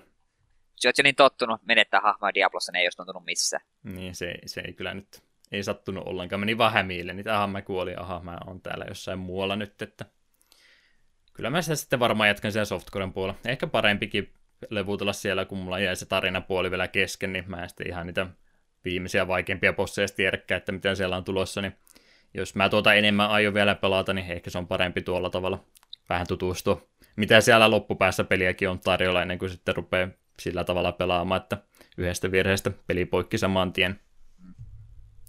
Mutta hyvä peli. Ehdottomasti olen tykästynyt siihen kovastikin ja jos en itseni kieltäisi, niin varmaan sitä pelaisin pelkästään toistaiseksi. Nyt varsinkin, kun mä se ekan peli kerran halusin pelata sillä, että mä kuuntelin keskustelut ja Loren pätkät ja muut, mitä siinä pelissä oli, ja nyt mä tein sen se tota, tota, pyhän yhdistelmä, eli tuommoiset Action RPG plus podcasti pyörimään taustalle, niin se on semmoinen kombinaatio, mikä poistaa mun päivästä aika paljon tunteja tehokkaasti. Että tekee helposti sen, että menee yhtäkkiä kuusi tuntia päivästä ohitte huomaamatta, kun on vaan podcastit pyörinyt taustalla ja leveleitä kertynyt. Ää, sitten se Pocket Card Shokki. Tähän on se tärkeä. Kyllä. Ei tuli ihan hämmillä, että mikä kumma tämä nyt on. Ää, tästä oli muistaakseni tuolla Giant Bombcastin puolella hehkutusta pari vuotta sitten, kun tämä tuli, eli 3DSlle julkaistu ää, peli Game Freakin tekemään vielä kaiken lisäksi. Game Freak ei hirveästi ole Pokemonin lisäksi tehnyt sen jälkeen, kun se rupesi niille rahaa printtaamaan, niin ei kovinkaan montaa peliä sen jälkeen on tullut. Tuota, täällä on yksi niistä viimeisimmistä nyt sitten. Eli Pocket Card Jockey on semmoinen aika mielenkiintoinen yhdistelmä. Se on pulmapeli, se on korttipeli, se on vähän tämmöinen tamakotsihenkinen kasvatuspeli ja se on myöskin raviurheilupeli. Tämä on varmaan aika mielenkiintoinen yhdistelmä paperilla. Ei tuli ainakin ihan hämillä, että, että tämä nyt käy järkeä ollenkaan. Kyllä minä alkoin vähän katsoa, että ihan varma, että selittele omias. Aika tämmöinen kuumehourunen yhdistelmä näitä eri genrejä samassa ja toimii, toimii pirun hyvin. Eli, eli mulla 3 ds oli kädessä ja ajattelin sitten jotain sillä pelalla, niin tuo oli se mun valinta. Ja tarinapuoltakin siinä on, sulla on semmoinen vähän laiskaoloinen joki, eli hevosen ratsastaja, joka haaveilee isojen turnausten voitosta, mutta ei oikein viittisi mitään sen eteen tehdä kumminkaan. Ja yhtenä päivänä sitten vähän pyytää, että antakaapas mulle parempi hevonen, ja hän menee hevosen selkään, hevonen ei tykkää, hevonen heittää alas, potkaisee tuohon vatsan seudulle ja sitten joutuu muiden hevosten tallaamaksi, ja siinä tulee sitten semmoinen mielenkiintoinen keskustelu e, tota vanhan miehen näköisen enkelin kanssa, että no voin mä sut takaisin päästää, mutta jotain meidän pitäisi varmaan tuon sun hevosurheilun kanssa tehdä, että tämä rupesi vähän paremmin menemään. Ja se kysyi, että mites, mitäs taitoja sulla elämässä on, niin hän sanoi, että no pasianssissa on ihan hyvä. Niin sitten toteaa, että no, tehdään sillä että sä pelaat tuommoista korttipeliä tuossa kilpailuaikana, niin sen mukaan sä menestyt sitten. Ja se on se peli juoni sitten käytännössä, eli hevosia ratsastat, levutat, priidaat, lainaat, kilpailet niille niin kisoissa, joissa sitten tota, öö, miten sitä nyt selittää, Kort, korttipeli sulle tulee vähän semmoinen vapaakenttämäinen, eli vapaakentässähän vedetään niitä stäkkejä sieltä ykkösestä ylöspäin, mutta tässä toimii sillä, että sulla on erikseen niitä pinoja, mihinkä niitä kasata, vaan sä valkkaat yhden kortin, mistä sä aloitat vaikkapa vitose, ja se sit sä voit vitosen jälkeen mennä joko ylös tai alaspäin, että nappaat nelosta ja kutose jomman kumman ja niin edespäin, kunnes sitten saat sen pöydän puhdistettua. Siitä tulee se täydellinen peli, niin hevonen tykkää ja hevonen juoksee sitten kova. Mutta jos et sä osaa tai pysty klieraamaan sitä pöytää, niin sitten hevonen saattaa vähän suuttua ja en minä juoksekaan kova. Ja, ja riippuen siitä, kuinka pitkä kisa sulla on, niin sen mukaan sitten niitä pelejä sinä tehdään ja kuinka paljon sä sitä energiaa saat, niin sulle tulee aina niiden pelien välissä semmoinen pieni ylä, kulm, yläkuvakulmasta otettu semmoinen katsaus, että mikä tilanne se radalla tällä hetkellä on, ja sä piirrät, että mihinkä kohtaan se juoksee seuraavaksi. Ja sun pitäisi se hevonen saada sitten semmoisen sen omalle comfort zoneille, riippuu ihan siitä hevosen omasta luonteesta, että jotkut tykkää olla siellä kärjessä ja jotkut jää sinne peräosaan odottelemaan, kun sitten se loppusprintti alkaa ja painelee kaikista ohitte. Eli kaikki tuommoiset pienet asiat yhdistellään ja on ne muitakin pieniä elementtejä, mä nyt kaikki ei vitti ruveta selittämään, mutta yrittää mahdollisimman paljon energiaa kerätä siinä kisan aikana, kunnes tulee sitten se loppusprintti, missä pääsee ohjaamaan itse sitä hevosta. Ihan semmoinen simppeli sivusta kuvattu juttu, että otat vaan oman linjan sieltä ja sen mukaan kuinka paljon sulla sitä energiaa on ja ehkä jotain muitakin bonusiteemeitä, mitkä nostaa sitten tahtia, niin hoputat se hevosen sitten kärkeen sieltä toivottavasti. Siinä se pääpiirteittäin on. Joko innostuit. Kyllä vähän sillä kuulostaa, että voisi joku kerta kokeilla on ihan hauska, tuli ekana päivänä, kun mä sen hommasin, niin taisin sen kuusi tuntia pelata putken. Piti laittaa 3DS tota, laturiin kiinni samalla, että ei, nyt ei voi keskeyttää. Nyt on, nyt on G1-kilpailu tulossa ja tämä on pakko voittaa. Vähän se on semmoinen, kuten ehkä jotkut on vaikka pasianssia pelannut Windows 95 kanssa, niin välillähän siellä tulee niitä semmoisia pelejä, mitä ei vaan yksinkertaisesti pysty voittamaan. Ja se on ehkä se iso ongelma tuon pelinkin kanssa, että välillä tulee tilanteita, että ei, vaikka sä kuinka hyvin pelaisit, niin kaikkia kisoja ei yksinkertaisesti voi voittaa, mutta ei se nyt mua ainakaan niin haitannut. Tuo onneksi palkitsee sua siitäkin, että vaikka sä et voittaisi kisaa, niin sulla on tota, varsinkin siinä growth, growth, growth miten lausutaan kasvu, kasvutilassa, niin siinä vaikka sä et voittaiskaan kisaa, niin sä saat kuitenkin expaa ja muuta, ja vaikka siinä tota, stamina semmoisia ylimääräisiä sydämiä, jos sä et käytä niitä loppusprintti auttamisessa, niin niistäkin sitten konvertoidaan lisää expaa, niin vaikka ei kisoja aina voittaiskaan, niin ei niistä silti tyhjin käsin tarvitse lähteä. Että en kaikkia mekaanikkoja vitti tuossa mainita, mutta tosi hyvä yhdistelmä kyllä kaikkia monta eri elementtiä, mitä ei niin paperilla uskoisi, että nämä tulisi ikinä toimimaan, mutta niin se vaan sitten lopputuloksena pelittää erittäin hyvin. Aina pulmapelit välillä on semmoisia, että ne toimii. Tuli sopivaan väliin tuo ainakin itselleni. 7 euroa oli vaan koko versio ja siinä on ilmainen demo, mikä kestää jonkun reilun tunnin, että pääsee kyllä ihan rauhassa pelin tutustumaan silläkin. Että kaikki vaan kuuntelet siellä, jos 3DS vielä on, niin seuraavan kerran kun käynnissä käy laite, niin käykääpä se demo lataamassa. Kokeilkaa. Maksettu mainos. Siinä on varmaan mun pelit, jos et halua itse Pocket Card Jokista enempää sanoa hevos asiantuntijana. Mulla ei ole vielä siitä mitään muuta sanotaan, että ehkä joskus on. Toisaalta pitää kyllä sanoa, että kun meistä nopeasti googletin, niin hevosti ihan sairaansöpöjä siinä. Hmm. Eetu oli ala-asteella sietämätön heppapoika. Sulla oli hevosjulisteita huone täynnä ja muuta. Mun suhde hevosia on aina ollut se, että ne on ihan hyviä Meetwurstissa. Tämä voimi. Eikä me enempää triggeroitiin nyt joku kumminkin siellä, niin ei, ei jäädä tähän aiheeseen enempää. Tuota, tuota, Tompia oli se meidän tämän jakson peli ja musiikki siitä ollaan jo jonkin verran kuultu ja kuunnellaan lisää.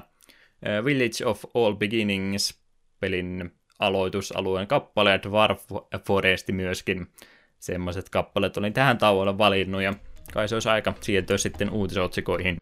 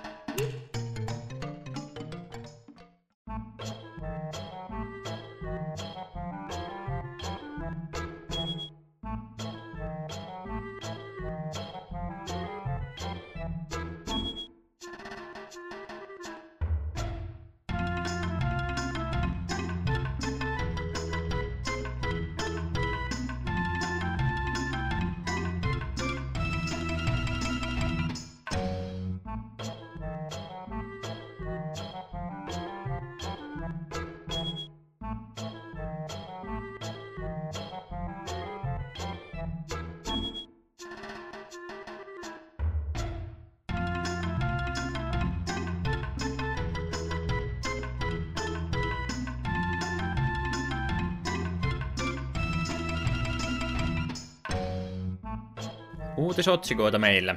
Täällä aika pitkä linja. Mä tuossa eilisen puolella tänne vielä vähän pienempää juttua lisäilin. Niin materiaalia on leveästi täällä meillä tällä kertaa ja ei kai niitä voisi jostain päästä ruveta purkamaan. Joo. Ensimmäinen semmonen juttu, että Internet Archive on julkaistu Mame-taitajien avustuksella kokoelman vanhoja LCD, VFD ja LED-pohjaisia kannettavia pelejä pelattavaksi emulaattorin avulla. Monet näistä peleistä ovat simppeleitä ja halpoja pelejä, joita on myös Suomen markkinoilla liikkunut paljon. Näiden julkaisujen joukossa on arcade-klassikkojen lisäksi myös konsoleilta tuttuja hahmoja, kuten Sonic, Buggy O'Hare ja Battletoads. Ja pelit on pelattavissa suoraan selaimen kautta. Kävit jo pelaamassa kaikki. En sentään, mutta huomioni kiinnitti kyllä, että Buggy O'Harekin on päässyt mukaan. Hmm. Mä kävin paria kokeilemassa ja ne omaa taiteenlainsa tietysti, kun näkee niitä semmoisia taustoja sitten ne kaikki eri vaihtoehtoja. Eli siis jos nyt ette ymmärtänyt mistä on kyse, niin nämä on näitä tämmöisiä tota, tota, mitä varmaan huoltoasemilla ja muillakin tota, ollut vastassa ehkä Tiger Electronics tai tämmöiset, ne sanoo jotakin, niin tämmöisiä simppeleitä yhden ruudun pelejä, missä eihän se käytännössä piirrä mitään muuta, kun sulla on se tausta on tehty valmiiksi käsin, ja sitten sulla on vaan niitä eri valoja, mitkä siihen syttyy päälle. Eli tämmöisiä Game Watch-tyyppisiä pelejä nämä kaikki on, mitä tuolla oli, eli tosi simppeleitä pelejä. Ja ei nämä nyt semmoisia pelejä, että näitä enää 2018 mitenkään voisi sillä oikein innostua näiden pelaamisesta, mutta olemme tästä puhuttu ja mietitty, että kuinka paljon pelejä täytyy säästää tulevien sukupolvien iloksi ja harmiksi, niin ei mulla ole mitään estettä sille, että nämäkin voisi olla kaikki vaan mahdolliset ikinä. Niinpä.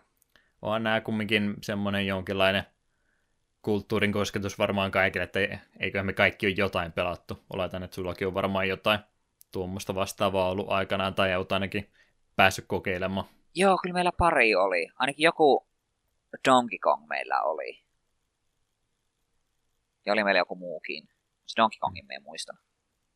Pari Game Watchia oli ja sitten oli jotain noita merikseen myytyjäkin vähän tukevamman mallisia, ei, ei Nintendon laatuisia versioita. Ne niitäkin kyllä jonkin verran liikkui. Ne on vaan harmittaa jo muiden, tai harmitti muiden puolesta, että on varmaan ollut monta lasta, jotka on toivonut sitten joululahjaksi jotain tiettyä Nessin peliä, ja sitten sieltä tulee tota, just tämmöisiä Tiger Electronicsin väännöksiä, että no tämä oli halvempi, että ota tämän tai sitten itket ja et pelaa sitäkään, niin mm. Kauheasti halpaa krääsää vaan tilaa, että eihän nyt tietysti korvaa noita konsolia ja muita pelejä, mutta kumminkin halpa, halpa ollut varmastikin valmista, eiköhän ne ole Tiger Electronicsit ja muutkin aika hyvät tienestit näillä saanut silloin, kun nämä kaikkein suosituimmillaan oli. Mm. Muutamaa mä tuossa kävin itse kokeilemassa, mutta en nyt tosiaan, ei nyt jaksa oikein paria minuuttia enempää kiinnostaa tänä päivänä enää. Ja sehän tietysti tuossa on myöskin, että vaikka noin peleitä pelejä on nyt toki, niissä osa viehätystä katoaa, kun sä niitä pelaat täällä kotipruudulla sitten näppiksen kanssa tavallaan, niin se sitten on ollut kaikkia muutakin.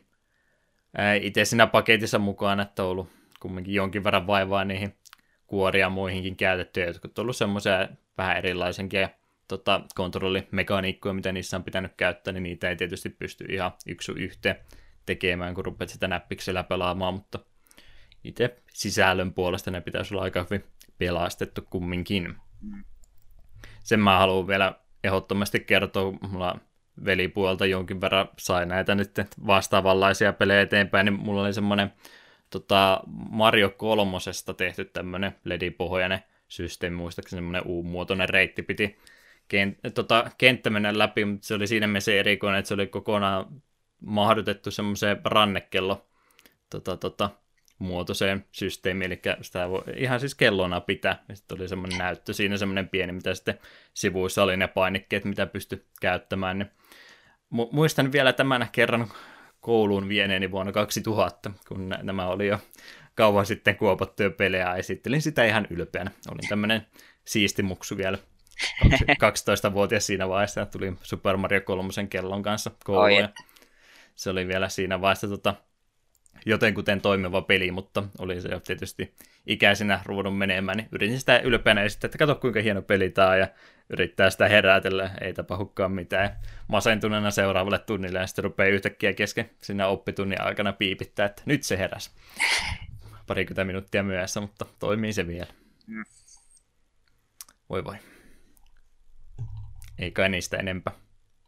Ei kai niistä enempää. Ei, Eikö tuolla Angry Video Game Nerdillä ollut just Tiger Electronicsin peleistä joku video?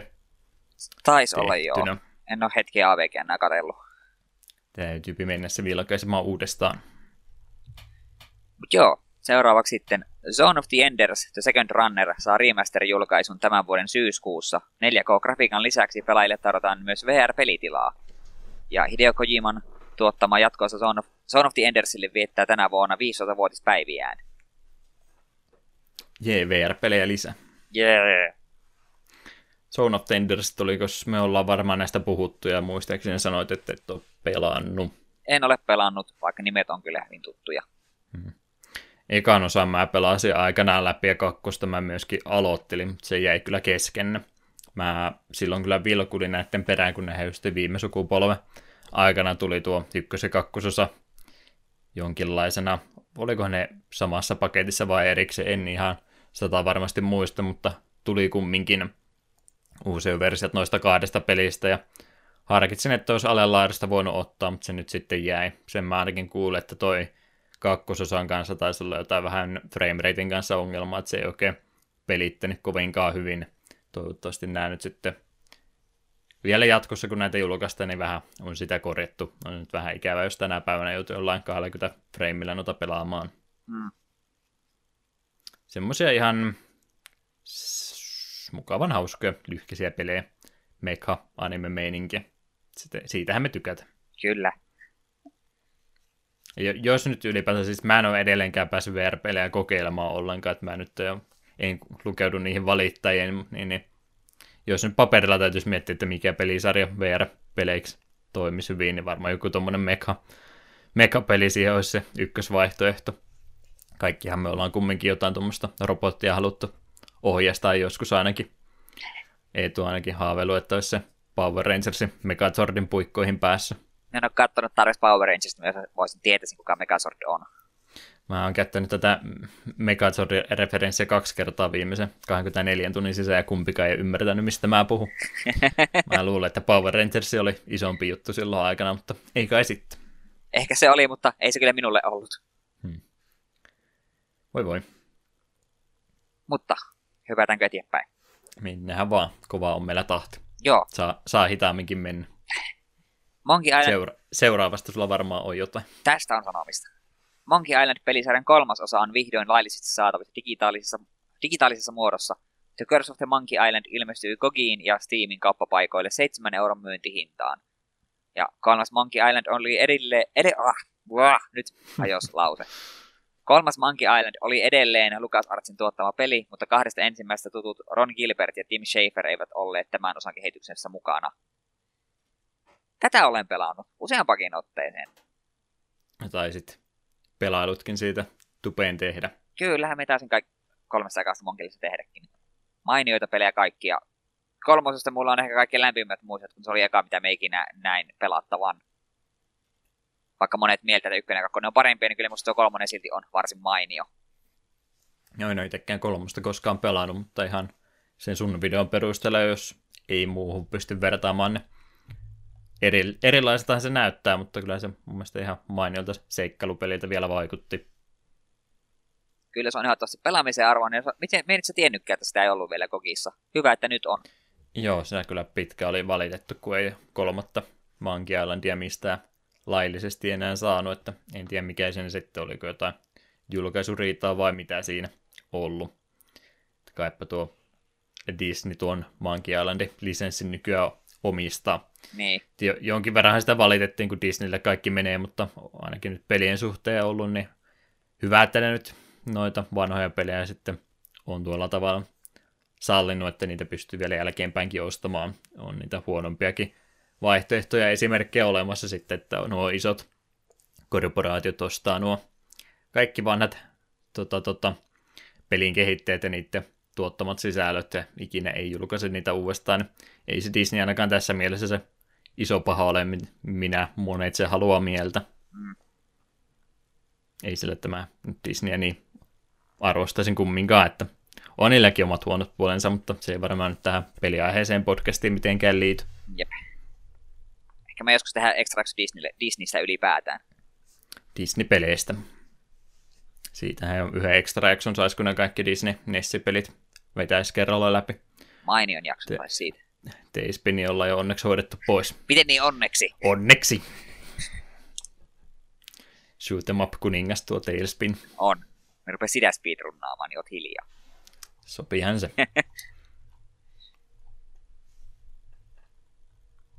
Mutta Jaa, siinä, niin siinä se oli on varmaan... Joo, mä olin iskenyt ne kaikki muut tänne pikauutisiin valit, valitettavasti. Ei nyt sillä, että mä omaa ääntäni rakastaisin niin paljon, että mä haluan itselleni enemmän luettavaa, mutta tämmöisiä pienempiä juttuja, mistä mä enempää jaksanut muistinpanoja tehdä, niin mainittakoon nekin tuossa vielä. Öö, öö, Nikko Vliek-niminen henkilö oli 300 reilut Super Nintendo logo käynyt rippaamassa, en tiedä mitä työkaluja oli käyttänyt, mutta oli kumminkin tuommoiset 4K-tasoiset ää, versiot noista kaikista vanhoista logoista tekemässä ja laittanut sitten ilmaisena jakoon kaikille, jotka näistä mahdollisesti kiinnostuneita oli. Ja onhan ne komean näköisiä nuo vanhat logot ehdottomasti. En tiedä mitä tämmöinen peruskuluttaja näillä tekee, mutta odotan kyllä nyt ainakin itse, että rupeaa tuommoiset Jinxin kaltaiset kauppapaikat, niin varmaan kohta noita T-paitoihin painattamaan.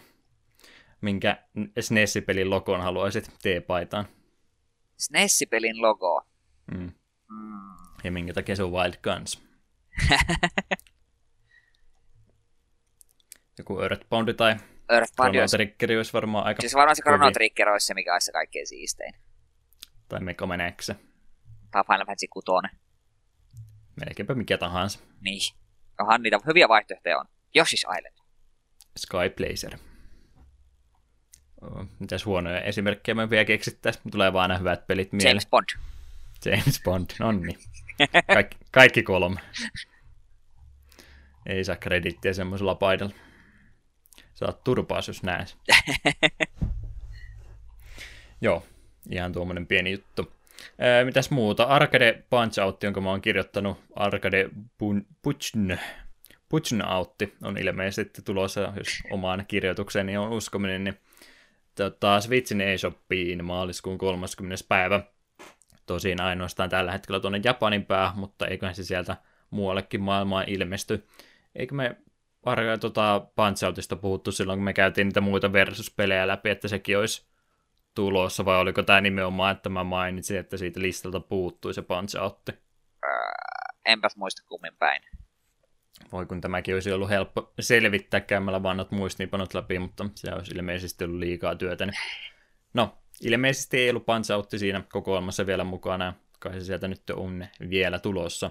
Täytyy meidänkin varmaan tuota Switchin tuota arcade-valikoimaa hyödyntää joku kerta ja napata sieltä joukosta joku peli. Joo, eikö sillä tämän Neo Geo täällä, sillä on jo. Joo, siitä me puhuttiin ihan ensimmäisten jaksojen joukossa, että mitä sinne oli silloin tullut ensimmäisen kuukauden aikana. Oletan, että ne varmaan myy ihan hyvin, kun sellaista pelivalikoimaa vielä niin hirveästi ollut. Mm. Että eihän se edelleenkään nyt niin hirmuinen määrä ole, mutta kyllähän nuo indie-kehittäjät sinne on aika kovaa tahtia yrittänyt rynnistää kisaa, että kuka pääsee ensimmäisenä joukkoon, että toivottavasti sille nyt, että mitään Steamin kauppaka- kauppapaikkaa käy, että se rupeaa sitten ihan kokonaan pursuamaan tuommoisesta tarjonnasta. Kyllä in- indie-peleistä toki tykkää, mutta se sitten vähän hankaloittaa, jos sinne ihan kaikki mahdollinen otetaan mukaan. Kyllä sitä jotkut jo vähän valitti, että siellä on sitten niitä semmoisia mobiilipelejäkin tuotu mukana, mitkä olisi periaatteessa ilmaisia pelejä muuten ollut, mutta Switchillä sitten niistä jo rahaakin velotetaan. Et En nyt ehkä semmoisia sinne välttämättä haluaisi. Ja vaikka on Switchille nyt jokunen tuommoinen isompikin update, lainausmerkissä isompi update tullut, niin eihän ottanut sitä kauppapaikkaa mitenkään vielä uusia, että eikö se ole vielä ihan samassa kuossa kuin julkaisupäivänäkin. Joo. Eli siis ei mitenkään kovinkaan käyttökelpoinen vielä ole. Sitä vähän hankalaa sitten ruveta mitään tiettyä kategoria tai muuta käyttämään, käyttämään tuota hakusanana, niin toivottavasti ne sitäkin päivittää. Switchistä tykkää, mutta ei ole oikein tuo update-puoli, niin ei ole hirveästi sille raudalle tai sille softwarelle, mitä se rauta käyttää, niin muutoksia tehnyt. Toivottavasti tämän vuoden aikana vielä tämä muuttuu. Sitten mitäs muuta mulla täällä oli? Carmen San Diegosta olisi kuulossa tulossa Netflix-leffa. En tiedä mikä on Carmen San Diego tuntemus täällä Euroopan puolella, mutta mitä nyt on tullut sitten muun muassa LGR, eli Lazy Game Reviews ja Pushing and Process ja näitä tämmöisiä YouTube-vaikuttajia tuolta Lahden toiselta puolta kuunneltua, niin kaikki tuntuu siellä päässä tuntuvan tuon Carmen San Diego-pelisarja. En tiedä sitten, onko eurooppalaisille kovinkaan tuttu.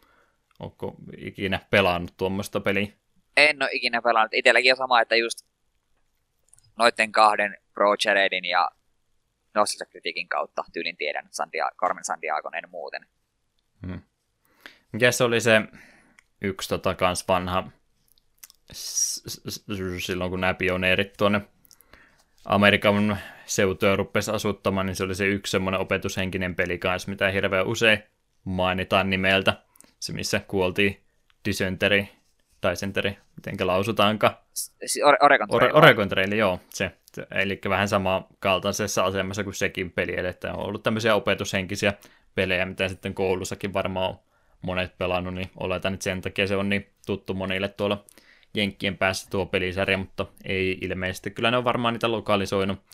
Broder Bandi vai kukaan nuo oikeudet on tuohon pelisarjaan omistanut, niin oletan, että niitä kyllä muuallakin on ollut, mutta ei ehkä semmoista, että samanlaisella tasolla tuo pelisarja täällä ole kuin siellä päässä.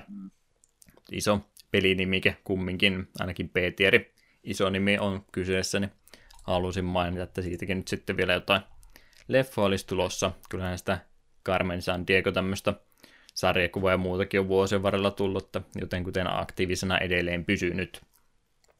Sitten vielä tuommoinen maininta Bitmap, Bitmap-puukseista on muistaakseni tuo Super Nintendo kirjaprojekti taettiin viime vuoden puolella jossain jaksossa mainita, jos ei, niin nyt tuli mainittua ainakin. On tehnyt tuommoista Visual Compendium-nimistä kirjasarjaa, missä on paljon vanhojen pelien grafiikkaa sitten esitelty oikein netissä muodossa kirjana isoilla aukeamilla, niin Nessistä ja SNESistä oli tehnyt aikaisemmin tuommoiset kirjat, ja nyt olisi sitten Sega Master Systemistä tulossa samanlainen projekti, johon tuota rahoitusta lähdetään tuota Kickstarterin puolelta hakemaan, ja se rahoitusaika alkaa tuossa toukokuun seitsemännes päivä. En tiedä, onko nuo semmoisia, että niitä hirveästi on Suomesta rahoittaja tullut, mutta mainittako ehdottomasti kaikki tuommoiset kirjaprojektitkin, mitä sattuu silmiin vaan osumaan. En muista, missä hinnoissa ne edelliset osat pyöri, mutta jos Master Systemi kiinnostaa, niin siinä oli se mielenkiintoinen kirjaprojekti tuettavaksi. Ei tule tuota Master Systemi-kokemusta niin hirveästi ollut, ja myönnettäkö itsekin, että vaikka tuli pelattua aikanaan, niin se pelimäärä, mitä tutuksi on itselle tullut, niin aika pieni on. En välttämättä Master Systemin Sinopista kovinkaan montaa kuvaa halua kirjassa nähdä erikseen ja maksaa siitä hirmuisesti. Mielenkiintoinen systeemi, harmi kun ei paremmin aikanaan se menestynyt. Tulee välillä kuunneltua noita Master Systemin pelien musiikkiraitoja, nekin yllättävän hyviä kumminkin on, vaikka ne erilaista kuulostaa kuin Nessin päässä. Ja sanottako, että Master Systemillä on paremmat musiikit kuin Genesiksellä. Kuulitte sen täältä. Okay. Parempi systeemi. Kaikin puolin. Kyllä, kyllä. Siinä oli pikauutiset, mitä mulle oli kertynyt, niin sitten olisi varmaan romhackingista pari juttua mainittavana. Joo, ensimmäisenä SWAT, Special Weapons and Tactics, Famicomille julkaistu vuoropohjainen roolipeli vuodelta 1987. Kehittäjä Showway System julkaisi ne Toy Animations ja perustui samannimiseen manga-sarjaan. Enpäs arvannut, että tämä on manga-sarja, ja enkä arvannut, että peli, jonka nimi on SWAT, olisi ollut roolipeli ei oikein Famicomilla tai FPS vielä onnistu. Ehkä semmoisena kontratyyppisenä räiskintänä se olisi helpommin ymmärtänyt. Jep. Siis toi oli sulle tuttu jotenkin. Tai se on Svatti nyt tietysti on tuttu varmaan kaikille, mutta tämä versio Svateista. Ei, sitä ei, ei millään tavalla ollut. Ah. Sitä tarkoitin. Ei mangana eikä sinä tämä roolipeli. Niin, niin. Joo, joo. Mä, sä kuulostit ihan siltä, että aa, mä on tätä Svatti-sarjaa Japanissa seurannut ahkerasti, mutta tiennyt, että se oli mangaan perustuva. Ei, ei, ei, en sitä en tarkoittanut. Joo. Enkä, en usko myöskään, että tämä on nimenomaan Svatti alkanut mangasarjana ja sitten on jenkit päättänyt tehdä Svatti-nimisen erikoisryhmä. Älä oletan, niin. että tämä, oletan, että se ei näin päin tapahtunut kumminkaan, eikä näillä ole varmaankaan mitään tekemistä myöskään niiden PC-Svatti-sarjan kanssa. Tuskin. Kuulostaa niin hauskalta, kun tuota tuo ja Animationsia näkee melkein kaikissa muissa tämmöisissä vähän nuoremmille suunnatussa animesarja aluissa ja sitten tämmöinen swatti erikseen vielä. Oletan, että tämä on varmaan vähän semmoinen kevyempi versio.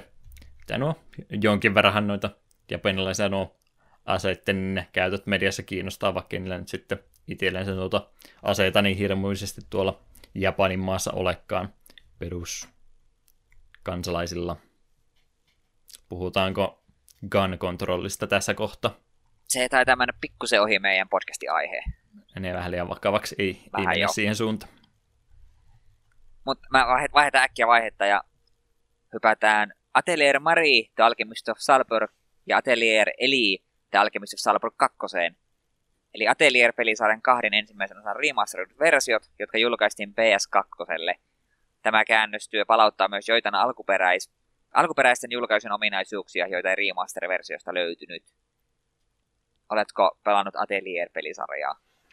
En ole, vaikka aina kiinnostanutkin. Hirmuinen litanehan niitä julkaisuja on tullut, kyllä ne näkee noiden pelikauppojen poistomyynnissä tai muissa alennuksissa, niin siellä niitäkin monesti joitakin versioita vastaan on tullut, mutta en ole puraissut vielä ja testannut niistä mitä.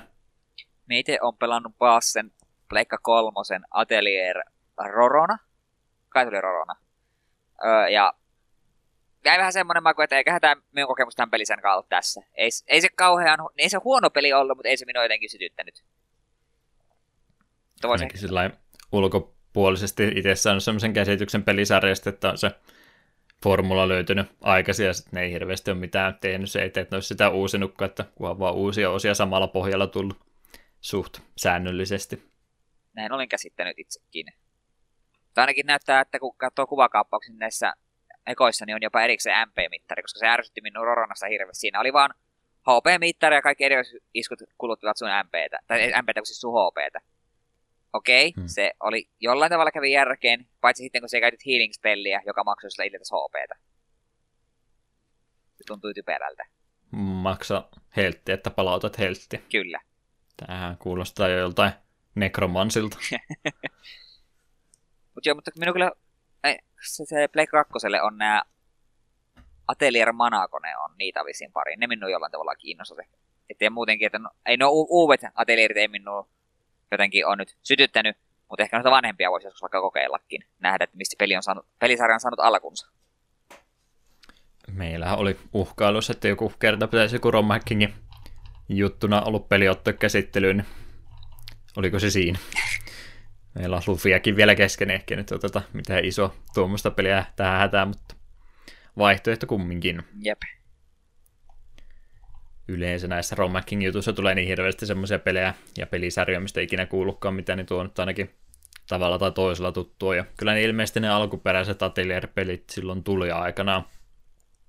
En tiedä Eurooppa mutta ainakin englanninkielinen käännös niistä on olemassa – niistä Pleikkari 1 ajan peleistä myöskin, että tämä oli nyt vaan niistä Pleikkari 2 julkaistusta vähän niin kuin remastereista, vaikka ei siitä nyt vielä silloin, kun nämä pelit tuli, niin ei varmaan remaster-sanaa käytettykään, mutta kumminkin uudelleen julkaisut sitten tullut noista.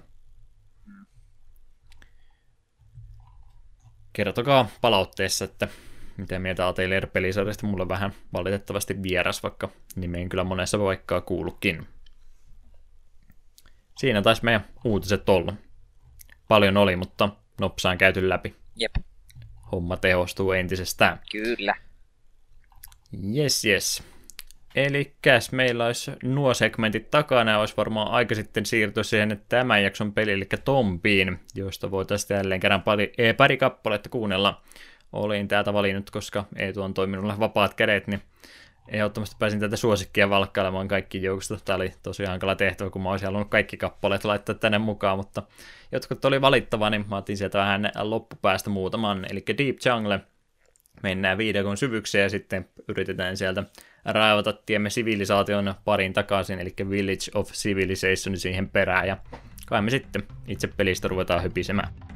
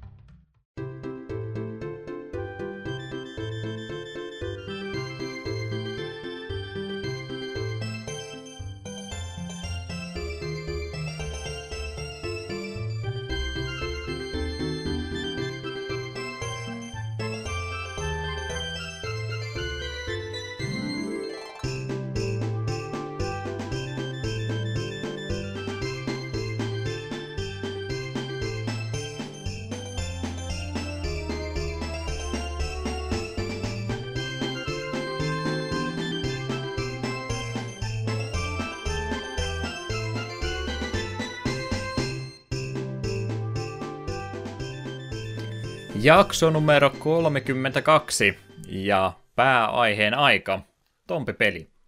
Ennen kuin siitäkään enempää, niin nyt vielä muistutuksena, meillähän siis oli tämä ja seuraava jakson tämmöinen mini-teema, että me valkattiin molemmat yksi suosikkipeli, jos se nyt lapsuudesta, niin kumminkin semmoinen suosikkipeli, mitä on tullut jo aikaisemmin pelattu, ja yleensä me ollaan näitä jaksoja tehty sen pohjalta, että ollaan valittu semmoinen peli, mitä kumpikaan ei ole pelannut, niin tämmöinen pieni muutos tähän meidän kaavaan nyt ainakin, ei varmaankaan lopputulokseen niin hirveästi vaikuta, mutta ainakin muuttaa sitä lähestymistapaa, miten me näitä pelejä ruvetaan läpikäymään täällä kulissien takana. Ja minä nyt olin sitten saanut kunnian ottaa näistä erikoisjaksoista tämän ensimmäisen, ja mun valinta päätyy tuohon Tompi-nimiseen peliin, tunnettu myös Tompa-nimellä tuolla Jenkkien puolella. Jotenka selitys, minkä takia mä halusin tämän tilaisuuden käyttää nimenomaan tämän Tompin kanssa. Tuota, tuota, tää on ollut yksi semmoinen suosikkipeli tuolta Pleikkari ykkösen ajoilta. Tuli itselleni alun perin tutuksi tuosta Pleikkarilehen mukana tulleesta demosta. En numeroa kyllä tässä kohtaa enää muista, että miltä levyltä mahtui löytyä, mutta oli kumminkin demo CD mukana tämä peli, ja varmaan moni muukin on sitten pelistä ekaa kertaa sen kautta kuullut. Ja se demo, mikä oli, niin se oli yllättävän pitkä. Se oli tota, no nyt kun ette ole varmaan pelaaneet monikaan tätä, niin en, en osaa niin hyvin kuvailla, mutta ei kun nyt on pelannut, se oli siitä ihan alusta asti, tai sinne Dwarf-villaken vieressä olevan ruutuun, missä se näköalatorni on muuttunut, eli kaikki sen sisälle mahtuvat questit siinä oli, niin siinä oli ah, okay. paljon olisiko tunnin verran pelattava jopa ollutkin, niin oli semmoinen suht runsas demo kumminkin kyseessä, niin pääsi peli aika rauhassa pelaamaan, ja kun tuo peli muutenkin on tämmöinen vähän Metroidvania henkinen tehtäviä ja muita pitää pelata, niin se tuli todella tarkkaan koluttua se peli, ja ehdottomasti tuli semmoinen, kun noita demo tuli silloin aika paljon vielä pelattua useampaa kertaa, niin tämä oli semmoinen aina mukava, että no siinä on demo yksi pieni peli, mutta siinä ole tunnin verran pelattavaa, niin tuli todella monen kertaan koluttua se demo CD läpi tarkkaa, mitä kaikkea siitä pelistä oikein löytyy, ja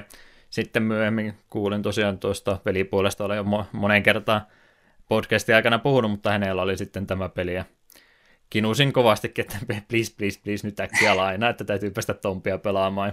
Sitä myöten tuli sitten suht tuoreeltaan tuo Tompikin pelattua aikanaan läpi, kun tämä oli julkaistu. Niin, niin pelasin sen sitten muksuna myöskin läpi ja ihan ää, täällä röyhistän rintaan, niin nostan ylös ja totean, että tuli kyllä vedettyä läpikin ilman internetin apua siihen aikaan jo, vaikka vähän sinne tietysti ongelmia olikin, mutta oli semmoinen sopivan helppo peli, että kumminkin pystyi selviämään tuosta pelistä läpi vaalinaisin englannin kielen taidonkin. Tämä on jäänyt todella hyvin muistia, olen tätä sitten vuosien varrella moneen kertaan pelannut uudestaankin, ja silloin kun tuli noita YouTube-videoita tehtyä enemmän, niin mähän tämän Tompinkin myös videosarjan tuosta pelistä tein, pelailin sen läpi 99 prosenttisesti, koska mä sen yhden questin tunaroin. Mainittakoon siitä myöhemmin vielä lisää. Mutta itselle siis tosi tuttu, monen kertaan pelattu läpi ja muistan lähestulkoon kaiken ulkoa muistista nämä tehtävät ja muut.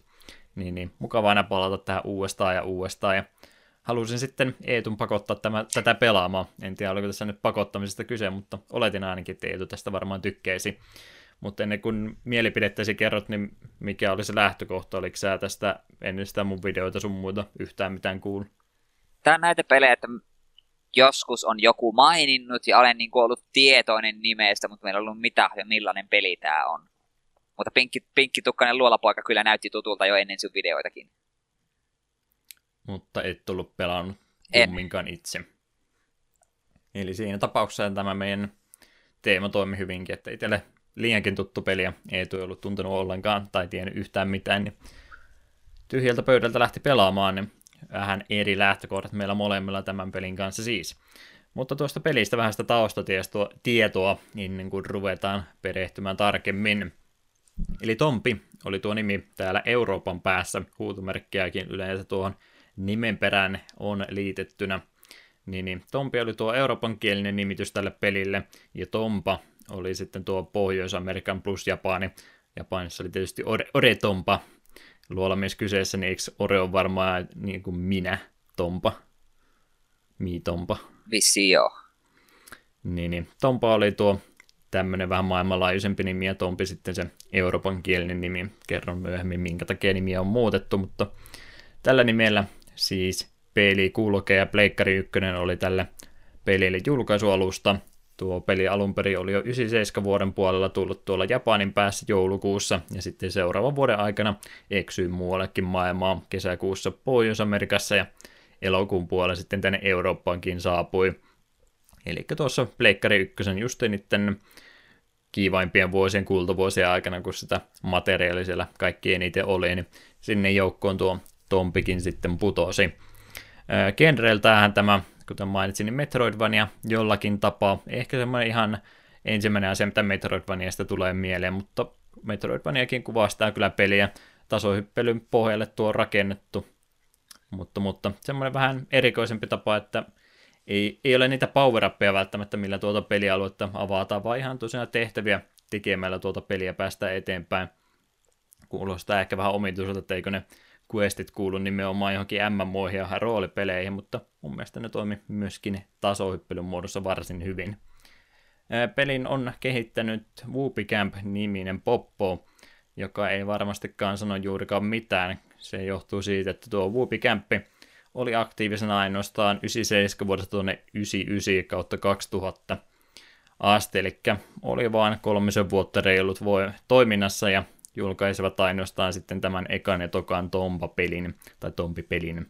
Eli eivät ehtineet mitään muuta tuon lyhyen olemassaolonsa aikana tekemään kuin nämä kaksi peliä.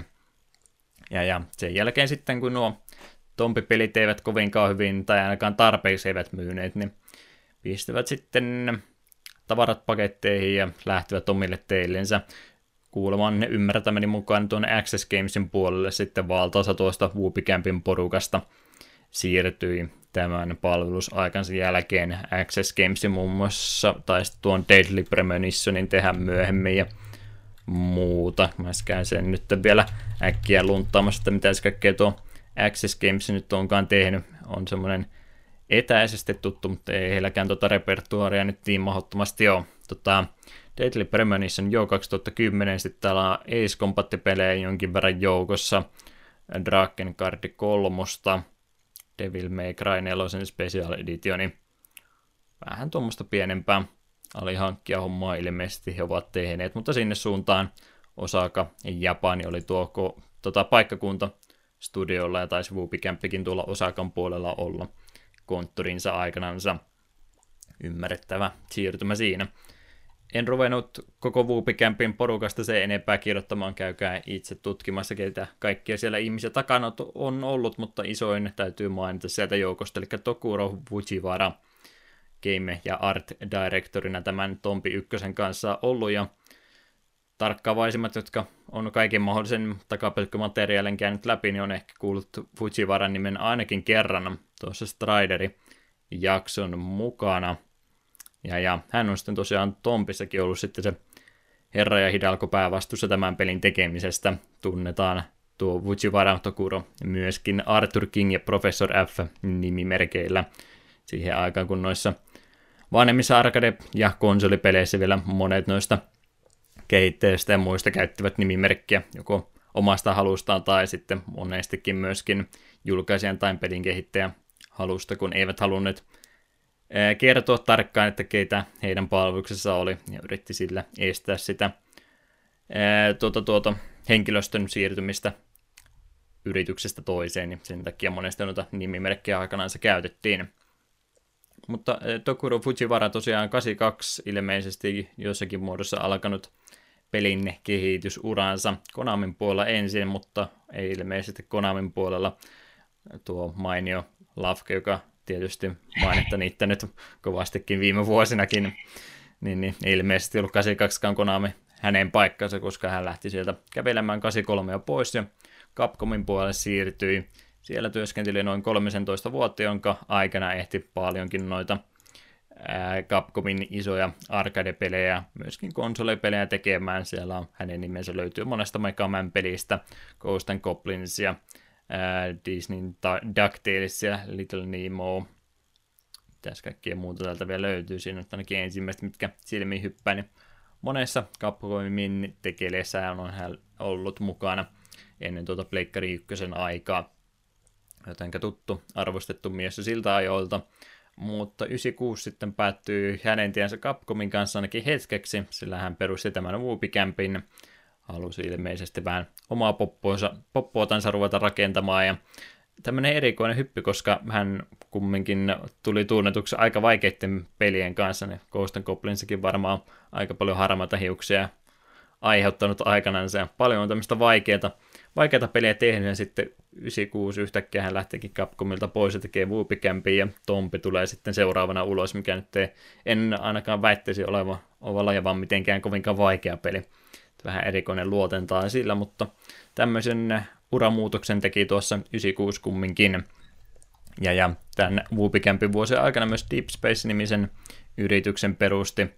Ja, ja 2000 oli tosiaan se, kun Whoopicamp sitten lopetti, ja 2005 oli Vujivaralla sitten se kotiin hetki, ja hän on 2005 ajasta eteenpäin tuolla Capcomin palveluksessa jälleen ollut. Eli tuommoinen pieni kiertotie hänellä oli reilun kymmenen vuoden mittainen, kävi omilla poluillansa ja sitten aika koitti takaisin Capcomille palata.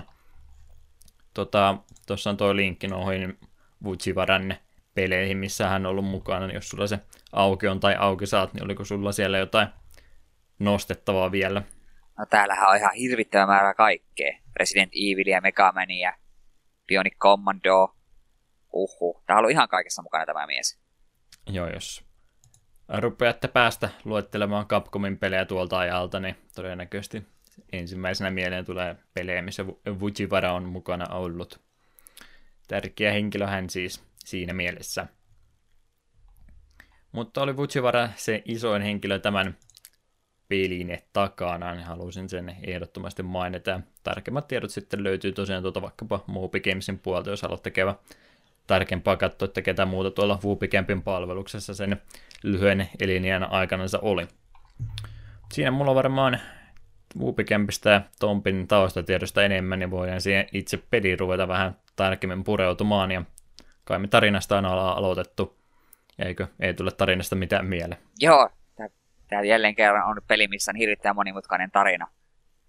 Eli päähenkilömmehän on siis pinkkitukkainen luolapoika Tompi, ja eräänä päivänä pahat possut varastavat hänen isoisältä saamansa rannekkeen, ja selviää, että nämä possut kom- komapossut ovat seitsemän pahan possun alaisia, ja nämä pahat possut ovat muutenkin ikäviä veikkosia, ovat muun muassa eri alu- alueita kironneet ja muuttaneet ne erilaisiksi, ja joten Tom päättää, että hän, samalla kun hän hakee rannekkeen takaisin, niin pistää possut myös ojennukseen. Luolamies Tompi. Tämä taisi olla se luola mies villityspuumi ihan viimeisiä tekeleitä. Ei sen jälkeen ainakaan muista hirveästi luolamiehen enää peleissä nähneeni. Joe Mäkit ja mitä muuta sitä aikanansa oli Men juuri sanoa Joe Mäkin. Hmm. Kyllä niitä aikanaan enemmänkin oli. Mutta simppeli tarina ja eihän tuommoinen, no ei tämä pääsääntöisesti platformeri ole, mutta se nyt on ainakin helppo tapa kuvailla, niin ei niissä tarvi mitään isoa tarinaa se enempää ollakaan. Päästään vaan nopsasti pelin mukaan. Kuten tuossa jo sivuusi aikaisemmin, niin tosiaan vähän erikoinen peli tämä Tompi sinänsä kyseessä, vaikka tuo ulkoasusta ja screenshotteja, jos käytte katsomassa, niin näyttää platformilta ei ensinnäkin, mutta se on ehkä toissijainen elementti se platformaus. Mä ainakin enemmän väittäisin, että olisi enemmän seikkailu kautta, no seikkailupelihän tämä melkein olisi vaan platformerin muodossa. Questeja, tehtävää kovastikin, melkein toista sataa tehtävää tuossa pelissä. Ootko mitään vastaavanlaista ikinä pelannut? No eipä kyllä tule mitään muuta mieleen. Tämä on tämmöinen hyvin uniikki kokemus. Hmm.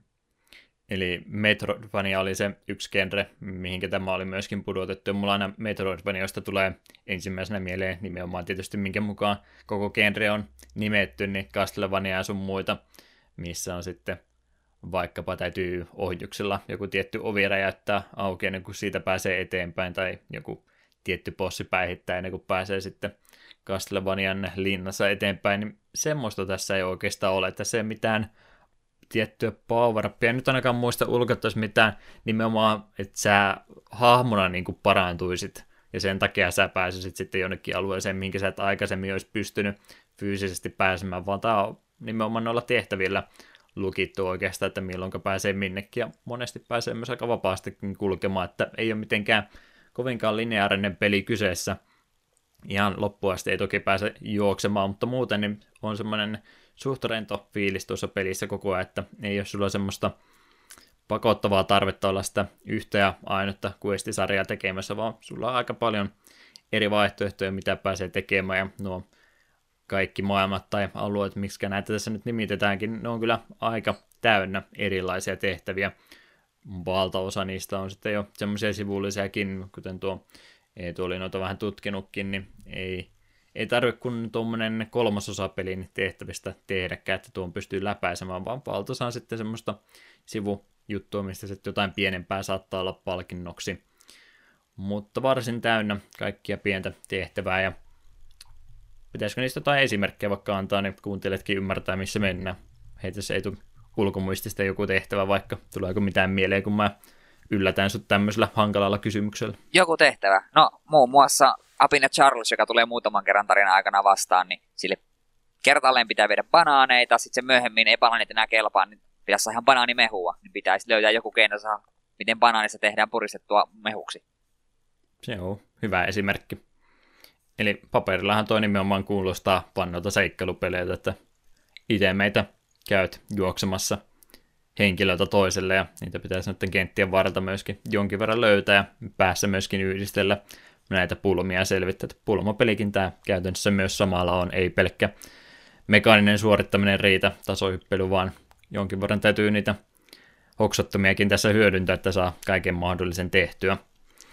Tota, tota, mitä mieltä ylipäätänsä olet niistä tehtävistä ja sun muista? Mä itse tuossa väitin, että mä pääsin tämän muksunakin läpi ilman mitenkään laajaa englannin kielen tietämystä, että kyllä noin valtaosa ainakin oli suht semmoisia suoraviivaisia, ymmärsi, että mistä oli kyse, vaikka se ei välttämättä heti avaudukaan, sulla ei välttämättä ole niitä kaikkia tarvittavia esineitä sillä hetkellä mukana, mutta sitten kun sulla on, niin sä yleensä tiedät, että mihinkä mikäkin menee. Joo, aika simppeleitä suurin osa oli, että en nyt muista, että olisi ollut mitään sellaista, josta olisin ollut ihan pihalla. Tosin paljon tehtäviä kyllä oli sellaista, että katsoin, että no okei, no teen tämän, jos tarvitsee, ja sitten aika moni jäi sitten tekemättä, etenkin kun peli välillä tuntuu, että kun menet uuteen kylään tai juttelet kaikille, niin sut yhtäkkiä sieltä pamahti ne viisi uutta tehtävää, sä oot, vähän oot pääpyörällä, että okei, okei, okei, että minä palaan näihin myöhemmin, ja sitten ne vaan jää. Ja kyllä sulla niitä aktiivisia tehtäviä aika, aika isolla juuta monta kymmentä on yhtä aikaa päällä, ja sitä välttämättä, jos et käy sitä Selectin kautta tarkistamassa, ne on siellä valikoissa jaettu, että sinne tulee ensin ne pääkuestit ja sitten on yksi tyhjä välilehti ja sitten tulee ne sivukuestit, niin välttämättä sitä, jos et koko ajan ole vilkuilemassa jälkeenpäin, että mihinkä lokeroon ne meni, niin itse asiassa että mitkä niistä on pakollisia, mitkä ei, vaan aika vapaasti niitä ainakin itse silloin ja aikoillakin kerralla, kun peliä pelaa sinne sitä mukaan, kun vaan valo syttyy päästä ajaa, tämä menee varmaan tähän, niin tuli sitten juoksenneltua sinne ja tänne maailmaan ees takaisin. Ja aika paljon backtrackkaustahan tuossa pelissä sinänsä on, mutta ei tuo mitenkään erityisen laaja peli kumminkaan ole, niin ei se nyt semmoista mahdotonta aikaa kumminkaan mene.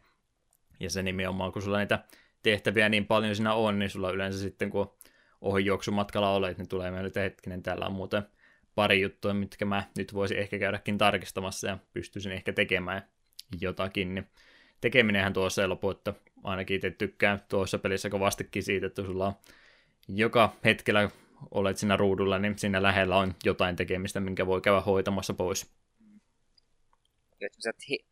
kuolleita hetkiä pelissä tuli harvoin, että nyt ei kyllä tapahdu yhtään mitään, että koko ajan löytyy jotain uutta tai saat ohi, just ohi mennessä löydätkin, että hei nyt minä voinkin tehdä tämän jutun. NPClle voi onneksi jutella uudemmankin kerran ja antaa ne samat vinkit uudestaan ja vähän suuntaa, että minnekin päin kannattaisi mennä ja valikon kautta tosiaan näkee sitten ne questit, mitä sulla on, niin ne on yleensä myöskin nimetty sillä tavalla, että sillä pystyy jo myöskin aika paljon päättelemään, että mi- yleensä nimessä on myöskin se ratkaisu, että mitä pitää tehdä. Mutta tämmöistä juoksevaa tehtävää tuossa aika paljon on, mutta se pääkuesti tai tarinapuolehan tuossa lähinnä on se, että Tompa niiden seitsemän possun perässä. Mainitsitko sä siitä, että ne oli niiden kultaisineiden perässä? Niin sit sitä sen jälkeen mainitsin, että ei ollut, ei ollut pelkästään Tompan tämä, tämä ranneke, minkä halusivat, vaan ihan kaikki kulta kelpasi. Mutta se oli tosiaan niiden pahojen possujen motiivi, että he ovat kaikkia nyt kuultaisiin niiden perässä ja muuta, ja eihän tämän tietysti käy Tompalle ollenkaan, jolle tästäkin harmia aiheutuu, niin tämä pääjuone kautta pääkuesti juttu, mitä tässä tehdään, niin etsitään niitä pusseja noille possujen vangitsemista varten, ihan semmoisia onko ne kukkaroita vai miksi näitä vanhanmallisia lompakkoja sanotaan, mitä Joo, mullakin kukkaro. joskus, mm, mullakin joskus muksuna oli, ja se olisi kyllä hieno hankinta, täytyisi varmaan kukkaron hommata uuskin, saisi kolikot sinne vaikka pido, piiloteltua, niin Hankit seitsemän Ää... eri väristä. joo, ehdottomasti niin kaikki mahdolliset sekaisin, pankkikortit se, sekaisin jokaisen, kaikkia täytyy kantaa mukanansa. Joo, niitä pusseja täytyy ensinnäkin etsiä, että saa oikean värisen pussin oikean väristä possua varten, ja kun tämä on sitten kerätty, niin ilmestyy jonnekin maailmassa se portti sinne bossihuoneeseen, missä pääsee sitten näitä pahiksia vastaan tappelemaan.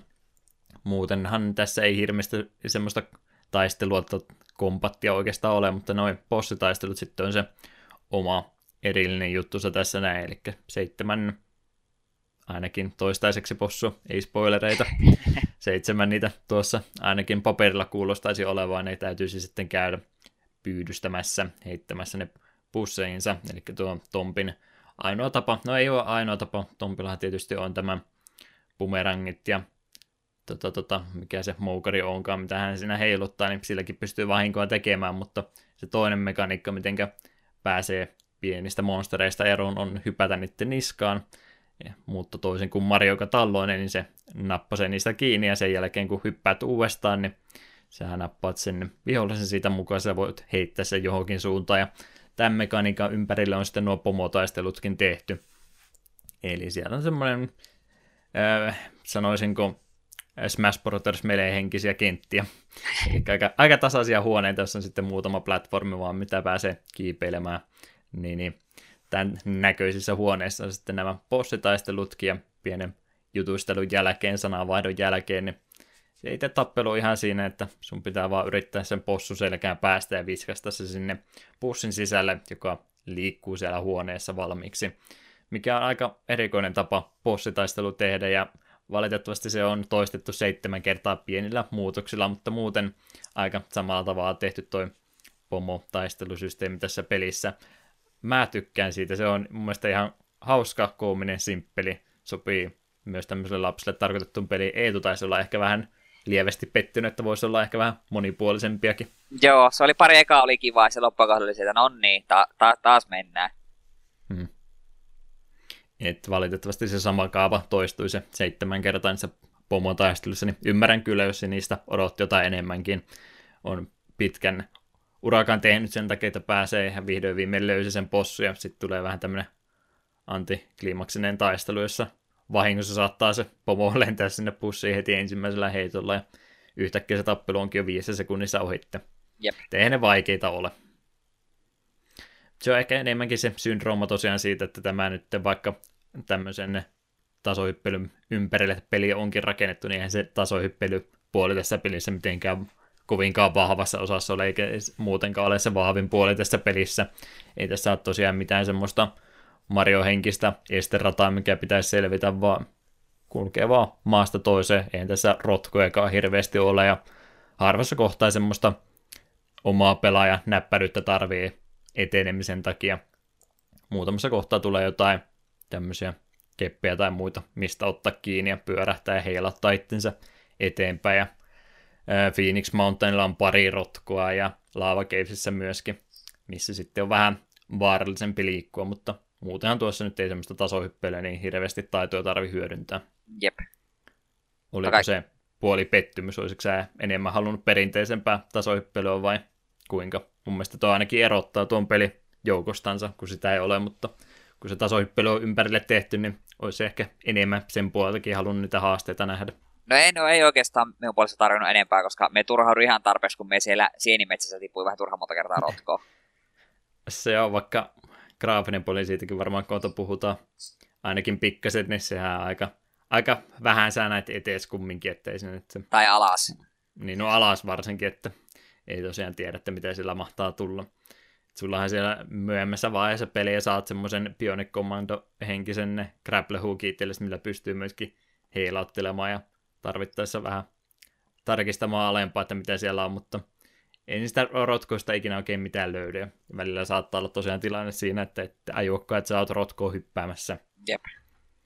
Siinä muutama halpa kuolema saattaa tulla, mutta ei tuossa ainakaan itsellä ikinä käynyt niin, että olisi elämät kesken loppunut.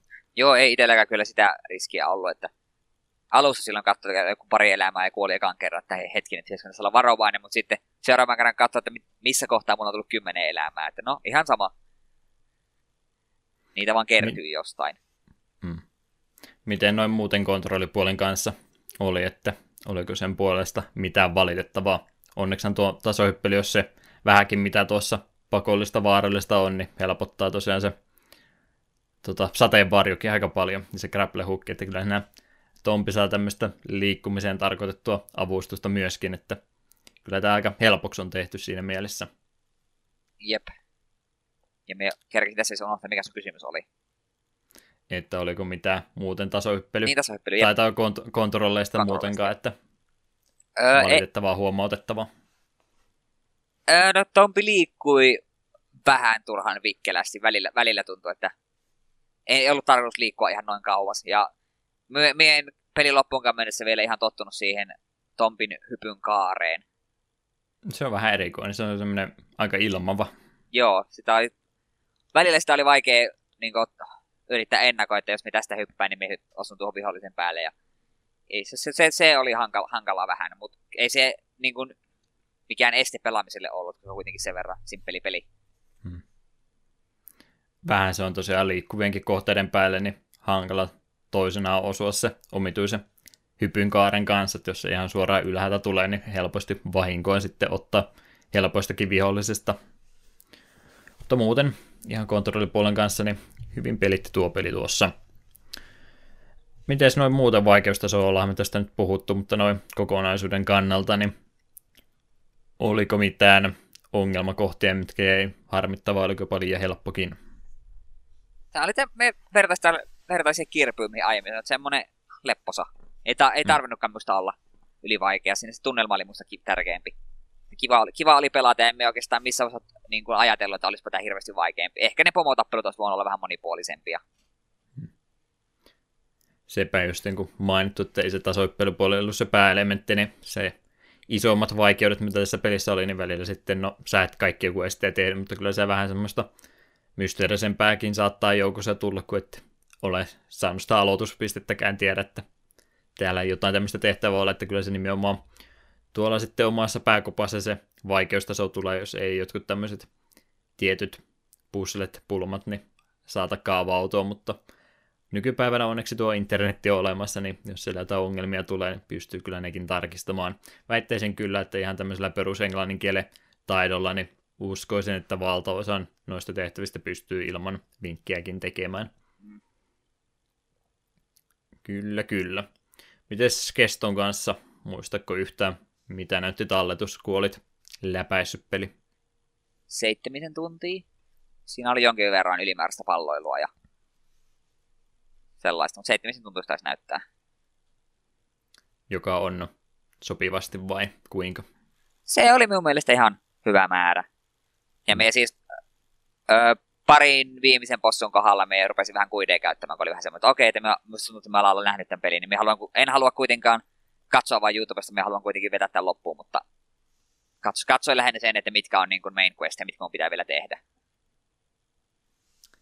Kymmenisen tuntia taisi itsellä muistaakseni olla, kun mä sen sataprosenttisesti pelasin läpi, mutta se nyt ei ehkä niin paljon suuntaa anna, koska mä tosiaan peli jo niin monta kertaa pelannut läpikin, että se nyt tuli mulla aika suoraa juoksua paikasta A paikkaan B, kun oli jo suunnitelmat etukäteen valmiina, että tiesi mihinkä seuraavaksi mennäkin, niin enemmän siinä toki menee, jos kaikki haluaa ekaan kerran vin- ilman vinkkiä tehdä, mutta ei mahdottomasti pisempi kumminkaan, että alle 15 tunnissa varmaan on jo kaikki mahdollinen sitten viimeistään nähty, jos haluaa lähteä ihan ensimmäistä pelikertaa tuossa itse yrittämään, että ei mitenkään mahdottoman, mahdottoman pitkä ole tarpeeksi mielestäni tuommoiselle pelille.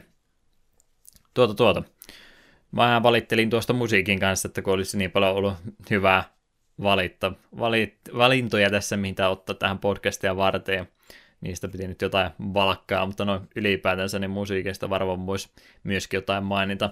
En ollut nyt valitettavasti ottanut ylös, kuka oli musiikit tähän pelin tehnyt, mutta en tiedä, onko tämä nyt sitten mulle. Mä ehdoitta rakastan tuota koko soundtrackia, mutta onko se sitten sitä, kun on niin mahtava nostalgiaryppy mulle tämän pelin kanssa, että onko ne vaan jäänyt monen vuosikymmenen ajan kulutuksessa niin, niin hyvin tuonne takaraivoon kaikki mieleen vai mikä, mutta mä tykkään tuosta. Ei ole yhtään huono biisiä mun mielestä koko soundtrackissa. Mitä mieltä itse olit? Sä oot ehkä vähän, sun mielipidettä kannattaa kuunnella enemmän. No me väitän, että et se kyllä ihan kokonaan ainakaan pelkän nostalgian takia noin väitä, että mainioita biisejä tuossa peli, tuo peli oli täynnä, kaikkia kuunteli ihan mieluusti.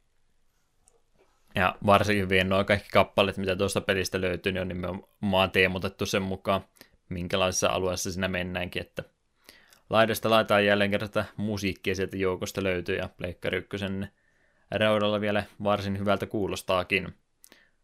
Melodiavoittoiset monet niistä myöskin on, niin helposti jäi niistä monet myös muistiin pyörimäänkin, ja on pyörinyt itsellä jo taukoamatta parikymmentä vuotta. Ei se huono asia ole. Tykkään kyllä kovastikin musiikista ja suosittelen ehdottomasti käydä lisääkin kuuntelemaan. Valitettavasti me nyt ihan kaikkia tässä voida soitottaa, tai periaatteessa voitaisiin, mutta jakso taitaa venähtää tunnilla eteenpäin. Ei, ei tehdä sitä nyt teille. Kotiläksyinä annan, jos kiinnostaa peli enemmän, niin menkää YouTubesta vaikka soundtrackia enemmänkin tutustumaan. Pari kappaletta tuossa kyllä vielä kumminkin tulee. Jes, jes. Ennen kuin nippelitietoja käy läpi, niin kysyn jälleen kerran sen avoimen kysymyksen, että jotain muuta nostamisen arvoista juttua, kun sulla tällä hetkellä mielessä. Dialogi tuossa on mun mielestä paikoittain ihan hauskaakin. Joo, se Tuossa on niitä vanhoja miehiä tosiaan sadasta vuodesta aina miljoonan vuoden miehiä asti, ne on omia persoonia ainakin, ja sitten on tosiaan niitä eri tota, tota, kyliä sun muita, mitä täällä joukossa, niin tontutkin käyttäytyy eri tavalla kuin ne tavalliset ihmiset, ja jne. Dialogipuoli mun mielestä, mun mielestä tuossa hyvä on, ja käännöstyö on ainakin onnistunut. Jep, ja tuossa oli huvittavaa, että kuinka moni hahmo huomautti Tompin hiuksista. Kysyi, että miten ne on tuommoiset jatkovärjännyt ja niin poispäin. Hmm. Running gag.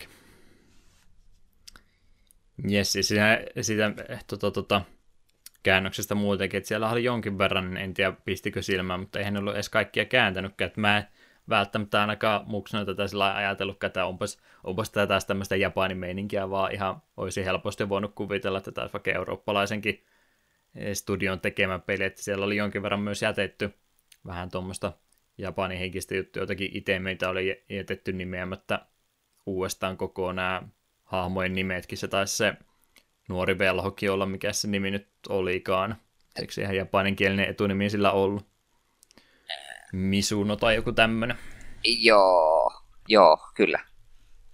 Jonkin verran kumminkin sitä japanilausta alkuperääkin sinne myös oli jätetty ja pisti vaan nyt tuossa tällä pelikerralla mieleen, niin halusin siitäkin mainita.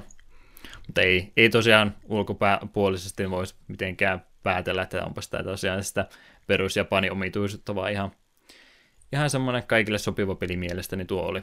Ei ollut japanilaista omituisuutta tässä se enempää mukaan. Mm. Kyllä, kyllä. Niin, Rupesinkin mä itse höpisemään, mä en antanut sulle aikais vastata siihen kysymykseen. Oliko sulla jotain muuta, mitä haluat mainita? Possut oli tosi hauskan näköisiä. Tykkäsin possujen designista ja ylipäätään kaikkien hahmojen designista.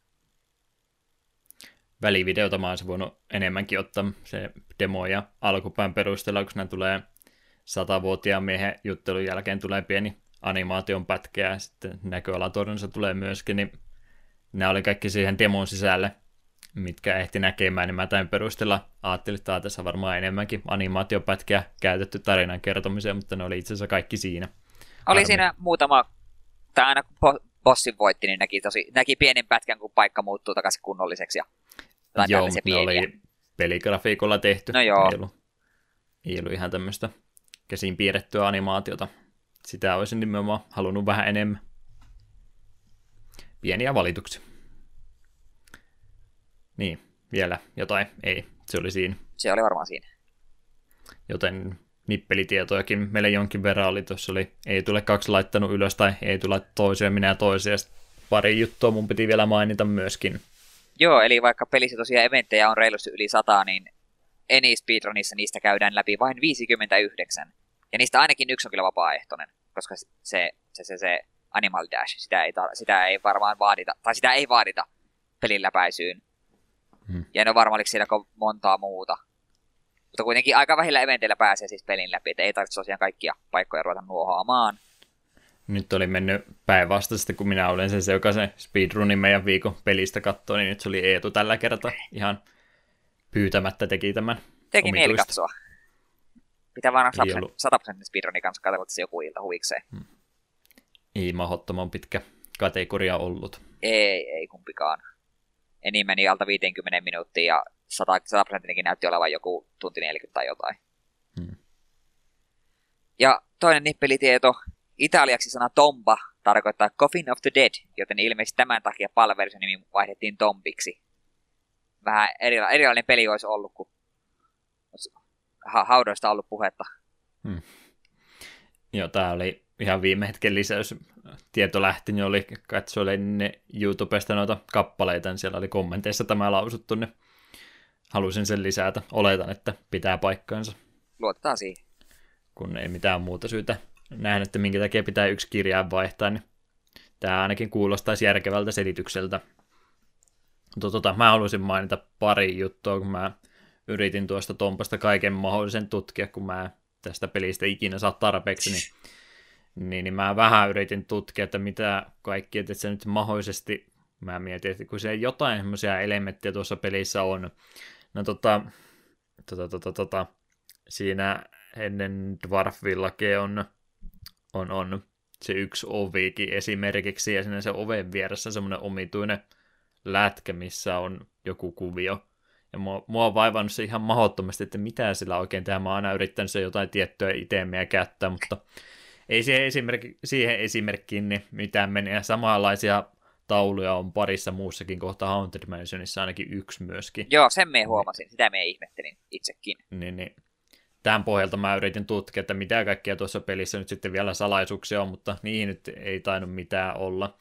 Niin, niin. Haluaisin kuitenkin tutkia, että mitä tuosta pelistä on sitten ehkä jäänyt toteuttamatta, tuottamatta, kehittämättä, niin se Village of Civilization on varmaan se iso juttu, mitä tuosta pelistä on poistettu. Eli no, jotka on tuota, pelin tiedosta ja käynyt läpi, niin he ovat löytäneet, siellä on, YouTubesta myöskin löytyy video, mutta se on se tota, kylään, sivilisaatiokylään, niin oli ilmeisesti tarkoitus olla paljon isompi. Sinne löytyy just semmoinen välivideo, mikä tulee tosiaan sen jälkeen, kun jonkun noista possuista on päihittänyt, niin siinä näkyy, näkyy semmoinen samankaltainen video sieltä kylästä, eli siellä oli ilmeisesti tarkoitus olla yksi pomotaistelu lisää.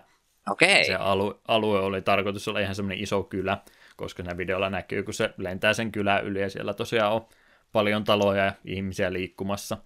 Niin se on varmaan ollut se iso juttu, että onko sitten tullut aikarajoitukset vai mitkä vastaan, mutta se on yksi semmoinen alue, mikä vähän ilmeisesti on jäänyt sitten liian pieneksi. Ei sitä välttämättä huomaa, koska en tässä ole mitään isoja alueita muutenkaan ole, mutta se on semmoinen yksi alue, mikä oli ilmeisesti tarkoitus olla paljon laajempi kuin mitä se sitten loppupäässä oli, kun siellä oli vaan se kellotorni ja se tehdas ja yksi pieni sivumesta, missä oli pari tota, tota, kalasta ja hattusta miestä ja se omituinen prätkä. Jep. Auto. Se alue oli ilmeisesti tarkoitus olla isompi. Ja samalla siellä oli sitten myöskin tarkoitus niitä tehtäviäkin olla enemmän, että se, joka oli samaa tutkimustyötä tehnyt, niin siellä sitten löysi, että siellä oli ilmeisesti niitä ää, käyttämättömiä slotteja noille questeillekin niin jonkin verran enemmän, joista osa oli vaan nimetty, että oliko niitä sitten joku 50 tehtävää vielä lisääkin tarkoitus tuossa pelissä olla. Oho, aika paljon. Että jonkin verran jäänyt toteuttamatta valitettavasti, mutta tämmöisiä tarinoita varmaan joka ikisen pelin taustalta kyllä löytyy, että eikö ne suunnitelmat aina isommat ole kuin miten se lopullinen tuote ole. Jep. Mutta tämmöistä asiaa kumminkin tutkin, kun mä tästä pelistä niin kovin tykkäsin ja halusin, halusin kaiken mahdollisen tiedon saada irti. Että olisin isommankin tompin ottanut mukaan. Jes, siinä oli varmaan mun nippelitiedot, niin olisiko se aika loppu yhteenvedolle. Ja mun varmaan täytyy ensimmäisenä sanoa, kun mä oon puolueellinen ihminen, mutta tämä on siis Tämä on ihan timanttinen peli, 10 kautta 10. En anna edes enempää perustelua, mä tykkään kaikista tässä pelissä. Ei ole huonoja puoli.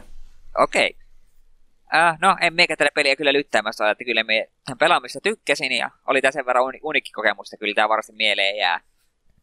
Ehkä se vaikuttaa, että en ole tätä aiemmin pelannut, niin ei aiheuta kuitenkaan muussa ehkä ihan niin voimakkaita reaktioita kuin siussa. Mutta kyllä me itse ainakin, jos kouluarvosana pitäisi sanoa, niin kyllä tämä minun mielestä olisi vahva kahdeksan. Se on hyvä numero. Vaikka nykyajan tota, pelisivustoja käyvät luuleekin, että 8 10 on huonoja arvosana, mitä voi ikinä antaa, kun eivät osaa skaalaa käyttää täydellisesti. Niin, tuokin on hyvä aihe sille. Mehän joskus oli puhetta siitä, että meidän pitäisi tehdä joku jakso, missä me valitetaan vaikka kaikista pelimaailman liittyvistä ja ihmisistä. Tuo on yksi semmoinen, mistä voitaisiin puhua. Terapiasessio. Tuota, tuota, nyt kun päästin tähän kohtaan, niin tulee kaikkea muutakin mulle vielä yhtäkkiä mieleen. Niin, niin. Sopiiko, jos otetaan vielä omituisessa järjestyksessä? No, anna tulla. Eihän me grafiikoistakaan puhuttu yhtään, niin kai niistäkin täytyy jotain sanoa. Tuo on siis kaksulotteinen peli pääsääntöisesti. Siitäkin vielä erikseen mainita, mutta ihan grafi- graafisestihan tuo on tosi karkkisävyinen ja pirteän näköinen peli. Ja ihan hieno just niin kun tuossa kohtaa kaikilla oli kauhean kiirestä 3D-grafiikkaa tehdä. Oli se sitten kuinka huonoa tahansakaan, niin siinä mielessä tuo myöskin aikana jäi mulle mieleen, kun kaikki muut pelit oli niin rummia tuohon aikaan, niin Tompi oli nätti, värikäs 2D tasohyppelypeli, niin senkin takia tuo on niin hyvin jäänyt mieleen. Mitä mieltä itse grafiikoista? Grafiikat oli varsin nättejä. Ja kuten sanoin aiemmin, just niin tykkäsin possujen ja kaikkien muidenkin hahmojen designit tosi paljon. Mm. tosi sympaattisen näköisiä kaikki. Ja Tompi itsekin on varsin sympaattisen näköinen hahmo.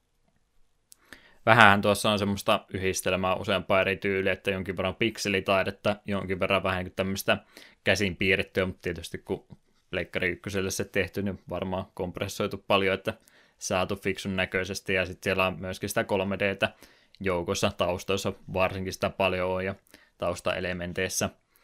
Ja, ja yksikin asia, mikä olisi varmaan pitänyt jo paljon aikaisemmin sanoa, mutta sanottakoon, niin jonkin verran tuo peli leikittelee sillä kaksi puolideillä, miten tätä monet on kuvaillut, että jonkin verran sä pääset kääntämään sitä kameraa. Iso esimerkki on se Haunted Mansionin alue, Jep. mikä on iso, iso tämmöinen linnoitus, mikä on no jos nyt jotain huonoja täytyy pelistä sanoa, niin se on vähän ehkä ylikäytetty alue, ja sitten kun siellä on niin monta eri pientä huonetta ja kaikkien niiden kuluaminen useampaan kertaan saattaa välillä vähän ehkä turhauttaa, niin kumminkin se on ihan tämmöinen iso, iso talo, ja kuten talot on nelisivuisia, niin myöskin se alue on nelisivuinen, eli jossain tietyssä risteyskohdassa voi painaa ylös tai alaspäin, se kääntää sitä kameraa, ja sä näet se alueen sitten eri sivusta.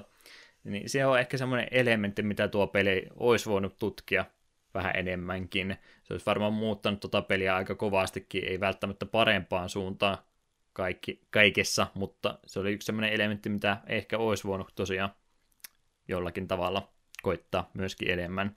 Sitä ei hirveän monessa kohtaa tapahdu, mutta muutamassa ainakin. Joo, sitä me itse odotin nimittäin, että sitä olisi sillä tavalla leikkimään vähän enemmän, mutta sitten loppukohdassa menikin vähän siihen, että aina havahtui, että ai niin hetkinen, tässä voi jopa mennäkin tuonne taas tuonne taustalle. Hmm. Pyörittellä kameraa. Unohtuu välillä kokonaan, koska se val- valtaosa alueesta on ihan semmoista perus 2 mutta välillä pääsee justiin kuvakulmaa vaihtaa ja muutamassa alueessa pääsee sitten leikkimään sillä etu- ja taka-alalla 2D-kenttä. Siitäkin jonkin verran sitä on, mutta mut, ei ole semmoinen iso osa pelistä. Mutta mut, olisi ollut tarkoitus kyllä aikaisemmin mainita, en tiedä miksi pääsi unohtumaan. Ehkä yritin piilotella niitä heikoimpia elementtejä. Yrit, yritän markkinoida tätä peliä kovastikin, selvästikin, kun en halua mitään huonoa mainita. Joku on mulle maksanut hyvät rahat, Whoopikämppi on maksanut mulle hyvät rahat, ettei mitään pahaa sano pelistä. Ah, yksi pikku juttu, minkä me haluan mainita, nyt kun mainitsit Whoopikämpin. Pelin mm. alussa tulee Whoopicampin logo, ja sitten sillä ääni sanoo just se Whoopie, niin se kuulostaa ihan kuin se olisi karannut jostain Wormsista. Joo, aika kimeä ääni. Koitetaan soitattaa se jossakin välissä vielä, vaikkapa tässä heti. Mutta mut, nyt varmaan kaikki mielen päältä ja paljon enemmänkin tästä asiasta voisi toki käydä läpi, mutta ei nyt ruveta ihan palaiseksi nyppimään ja jätetään pelaajillekin jonkin verran asiaa löydettäväksi, niin voisit vaikka kertoa, mistä tuo Tompi löytyy tämä ensimmäinen osa ja onko jotain muuta tullut? Joo, eli Tompi 1 on uudelleen julkaistu PlayStation Networkissa vuonna 2011. sekä Pleikka kolmoselle että PSPlle. Ja tämähän tosiaan sai sen yhden jatko-osan vuonna 1999. Pleikka 1 tuli Tompi 2, The Evil Swine Return. Mutta sitä ilmeisesti sinäkään et ole pelannut. En ole, ja se on varmaan isompia häpiöitä, kun mä tästä ekasta osasta niin ehdottomasti ehdoitte tykkään, niin olisi kyllä varmaan tuo kakkonenkin pitänyt aikaisemmin pelata. Valitettavasti silloin en ketään tuntenut, jolla olisi tuota kakkososaa ollut, niin ei silloin tuoreeltaan päässyt koskaan pelaamaan. Ja sitten tämä kakkonen on myöskin uudelleen julkaisu PSN. Tuli samaan aikaan kuin tuo ykkönenkin, eli 2011. Ja tällä hetkellä semmoinen kuin Monkey Paw Games, pieni julkaisija, omistaa julkaisuoikeudet näille. Joo, ehdottomasti hatunnosto Monkey Paw Gamesille eivät ole viime vuosina enää olleet niin aktiivisia, mutta heidän sanomansa oli, oli tuossa aikanaan, että he nimenomaan tämmöisille Tompan kaltaisille julkaisuille, joita ei enää ollut saatavilla, niin monille vastaavanlaisille nimenomaan Japanin päässä julkaistulle pelille, niin sitten koitti noita oikeuksia hankkia uudelleen julkaista ja tämmöisiä ihmisiä kuin olisi enemmän maailmassa, niin kaikki olisi hyvin. Kaikki maailman huolet ratkeaisi. Hmm. Mutta hyvä, että ne on edelleen uudelleen saatavissa. Se täytyy mainita ehdottomasti, että Whoopikämppihän sen takia kaatui ja muutenkin tompat jäi kahteen osaan, vaan eihän nämä koskaan mitenkään erityisen hyvin myyneet valitettavasti. Ihan okosti ilmeisesti, mutta ei tarpeeksi, että olisi kannattavaksi homma jäänyt ja se on myöskin ajattanut sitten sen, että nuo fyysiset versiot tänä päivänä niin on semmoisia öö, on ne aika keräilyharvinaisuuksia. Ei nyt ehkä niitä isoimpia mahdollisia, mutta jos haluaa ne kokoelmansa lisätä, niin molemmat osat taitaa olla nyt se kolmisen, numeroisia summia, että Oho. ekaista Tompista joutuu varmaan sen se jo maksaa ja Tompi kakkosesta sitten vieläkin enemmän, mikä on harmi. Mutta onneksi on digiversiot nyt sitten olemassa. Siitä saatte, jotka niitä rahojen takia vaan hommaille. En arvosta. Kyllä, kyllä. Siinä varmaan Tompi ykkösestä sitten kaikki mahdollinen. Katsotaan, milloin mä tuon kakkososankin joskus pelailen. Kyllähän se olisi vihdoin viime aika hoitaa alta pois. Mutta tällä tavalla käytiin tämä peli nyt läpi, eli tämä oli se ensimmäinen näistä kahdesta, ja sitten ensi kerralla tosiaan seuraavassa jaksossa vähän samalla tavalla toteutetaan, paitsi että Eetu on sitten valinnut tuon seuraavan jakson peli, jota hän on pelannut, ja mulle oli sitten kokonaan uusi tuntematon, niin vähän saman luonteinen jakson sitten ensi kerralla myöskin tulossa. Mutta mut, kuunnellaanhan suosikkikappaleet tuosta Tompi ykkösestä. Mä olin valkannut tämmöisen kappaleen kuin Underground Maze. Tämä ei ole mitenkään... Tota, tota, ei tämä varmaan kenenkään Spotify-soittolistalle pääse tämä kappale. Tämä siis soi ensimmäisen kerran aika lailla pelin loppupäässä nimenomaan yhdellä alueella vaan. Ja tämä on jäänyt itselle lähinnä sen takia mieleen, koska muuten – hitaasti tuota peliä tuli koluttua lapsena aivoilla aikanaan läpi, ja ehkä se progressio oli niin hirveän nopeeta, niin tuon Underground Mazin kohdalla sitten rupesi vihdoin ja viimein tuntua hetkinen, nyt mä ehkä vihdoin viimein rupean olemaan lähellä loppua, ja sen takia tuo on jäänyt mieleen. Semmoinen ehkä suht perinteinen luolastomainen kappale kyseessä, niin sen halusin valkata omaksi suosikikseni, varsinkin kun en tuota ekaa kappaletta, mikä peli alussa soi, niin en voinut kahta kertaa käyttää, niin valittiin tuo sitten. Eetu oli tuon bossitaistelumusiikin, siis oletan, että tämä oli se ihan normi, normi musiikki, eikä, joo, ei vikaan bossin musiikki, niin Eetulle pistettiin se. Kai me laitetaan pyörimään ja palaillaan sitten loppuhypinöiden kanssa.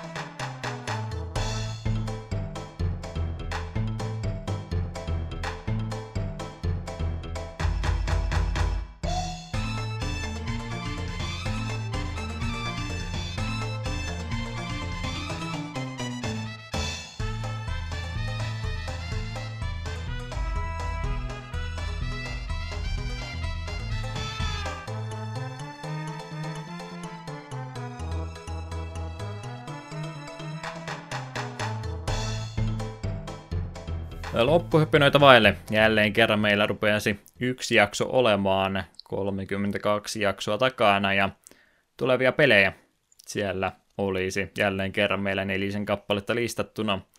33 oli siis tällä kertaa tuo seuraava jakso ja se oli se Eetu valkkaama peli, jonka hän oli pelannut moneen kertaan aikaisemmin ja mulla oli sitten uusi vieraspeli, mikä se mahtoikaan olla. Joo, eli kahden viikon päästä 12.4. on vuorossa SNESin mainion mainio Lupia 2 Rise of the Sinistrals. Se on mun yksi kaikkien suosikki JRPGtä ja myös sitä mieltä, että sen, kun puhutaan SNESin JRPGistä, niin Lufia 2 pitäisi aina kaikkien muistaa. Harmittava, harvoin kyllä muistu. Kaikki muut tulee ensin. Se on totta, ja ne, jotka muistaa, niin hehkuttaa sitä yhtä paljon kuin miekin. Öö, ja sitten kaksi viikkoa myöhemmin, 26.4. One Must Fall 2097, ruvetaan vihdoinkin tutustumaan tappelupelien maailmaan. Sitten toukokuussa 10.5. meillä on pitkästä aikaa Game Boy-peli Kirby Star Stackeri. Ja uusimpana täällä listalla on 24.5. Bioshock. Joo, mä rupesin katselemaan, mutta oli, oli se 24.5. Sehän on jo kesä silloin melkein. Eli Bioshock oli sitten yksi peli tuonne lisää. Ihan sen takia valkkasin, kun oli pieniä suunnitelmia speedrunnata sitä, niin ajoin helpottaa omaa elämääni ja kaksi kärpästä yhdellä iskulla. Mutta sehän on vasta tulevaisuudessa kaukana, parin kuukauden päästä. No. Hyvä. Yhteydenottokanavat vielä läpi. Takapölkkyhän siis löytyy muun muassa takapölkky.wordpress.com nimistä osoitteesta. Sekä sähköpostia voi laittaa osoitteeseen takapölkky.gmail.com ilman niitä öönpisteitä. Ja Facebook ja Twitteri myöskin somekanavat on olemassa. Mitä me Facebookin kanssa tehdään? Nythän tässä on hirveästi ollut skandaaleja Facebookin kanssa, että kaikkien pitäisi se poistaa. Voidaanko me vihdoin viimein tehdä se? En mä ole Facebookia itse enää viimeisen viiteen vuoteen juurikaan käyttänyt, mutta edelleen mulla se napanuora on olemassa, että en mä sitä poistanutkaan kokonaan. Ehkä se tämä vuosi sitten vihdoin viimein on. Vieläkö Ehkä käytät me... Facebookia? No kyllä, kyllä se tulee tylsyyksiä selailtua ja vähän tulee julkaistua, paljon tulee tiettyjen kavereiden juteltua sitä kautta. Hmm siinähän se tietysti vielä oman hommansa hoitaa, mutta kyllähän tuo nuoriso on tainnut jo muut kanavat löytää, ettei tuossa nyt enää alle 20 hirveästi Facebookia taida hyödyntääkään. No ihan oikein, ei tarvikaan. Ei tarvi sellaisten olla samassa maailmassa minun kanssani. Vanhoja vihaisia miehiä. Discord on myöskin yksi kanava, johon kannattaa ehdottomasti liittyä. Linkit löytyy ainakin kotisivulta ja Twitterissä piti olla muistaakseni jossakin se viesti, mutta se pitäisi olla ikilinkki, että sinne pääsee milloin tahansa. Miten se Eetu, mitä kanavia hyödyntää? Klaus Mimerkille pyörin vähän kaikkialla. Twitterissä Klaus, koska viisi, nimimerk- tai viisi kirjainta oli liian vähän. Sitten jos haluaa stalkata, mitä minä pelaan, niin Backlockeristakin löytyy Klaus nimimerkin takaa. Siinähän, siinähän ne oli. Ehkä katsotaan, jos joku kaunis päivä lisätään Twitch-linkki, mutta ei ole vielä, vielä ole ollut aikaa sellaiselle. Chandalarin pelailua edelleenkin odotellessa. Me rupesi speedrunnaamaan Chandalaria. No, se voisi aika villi. Huhhuh.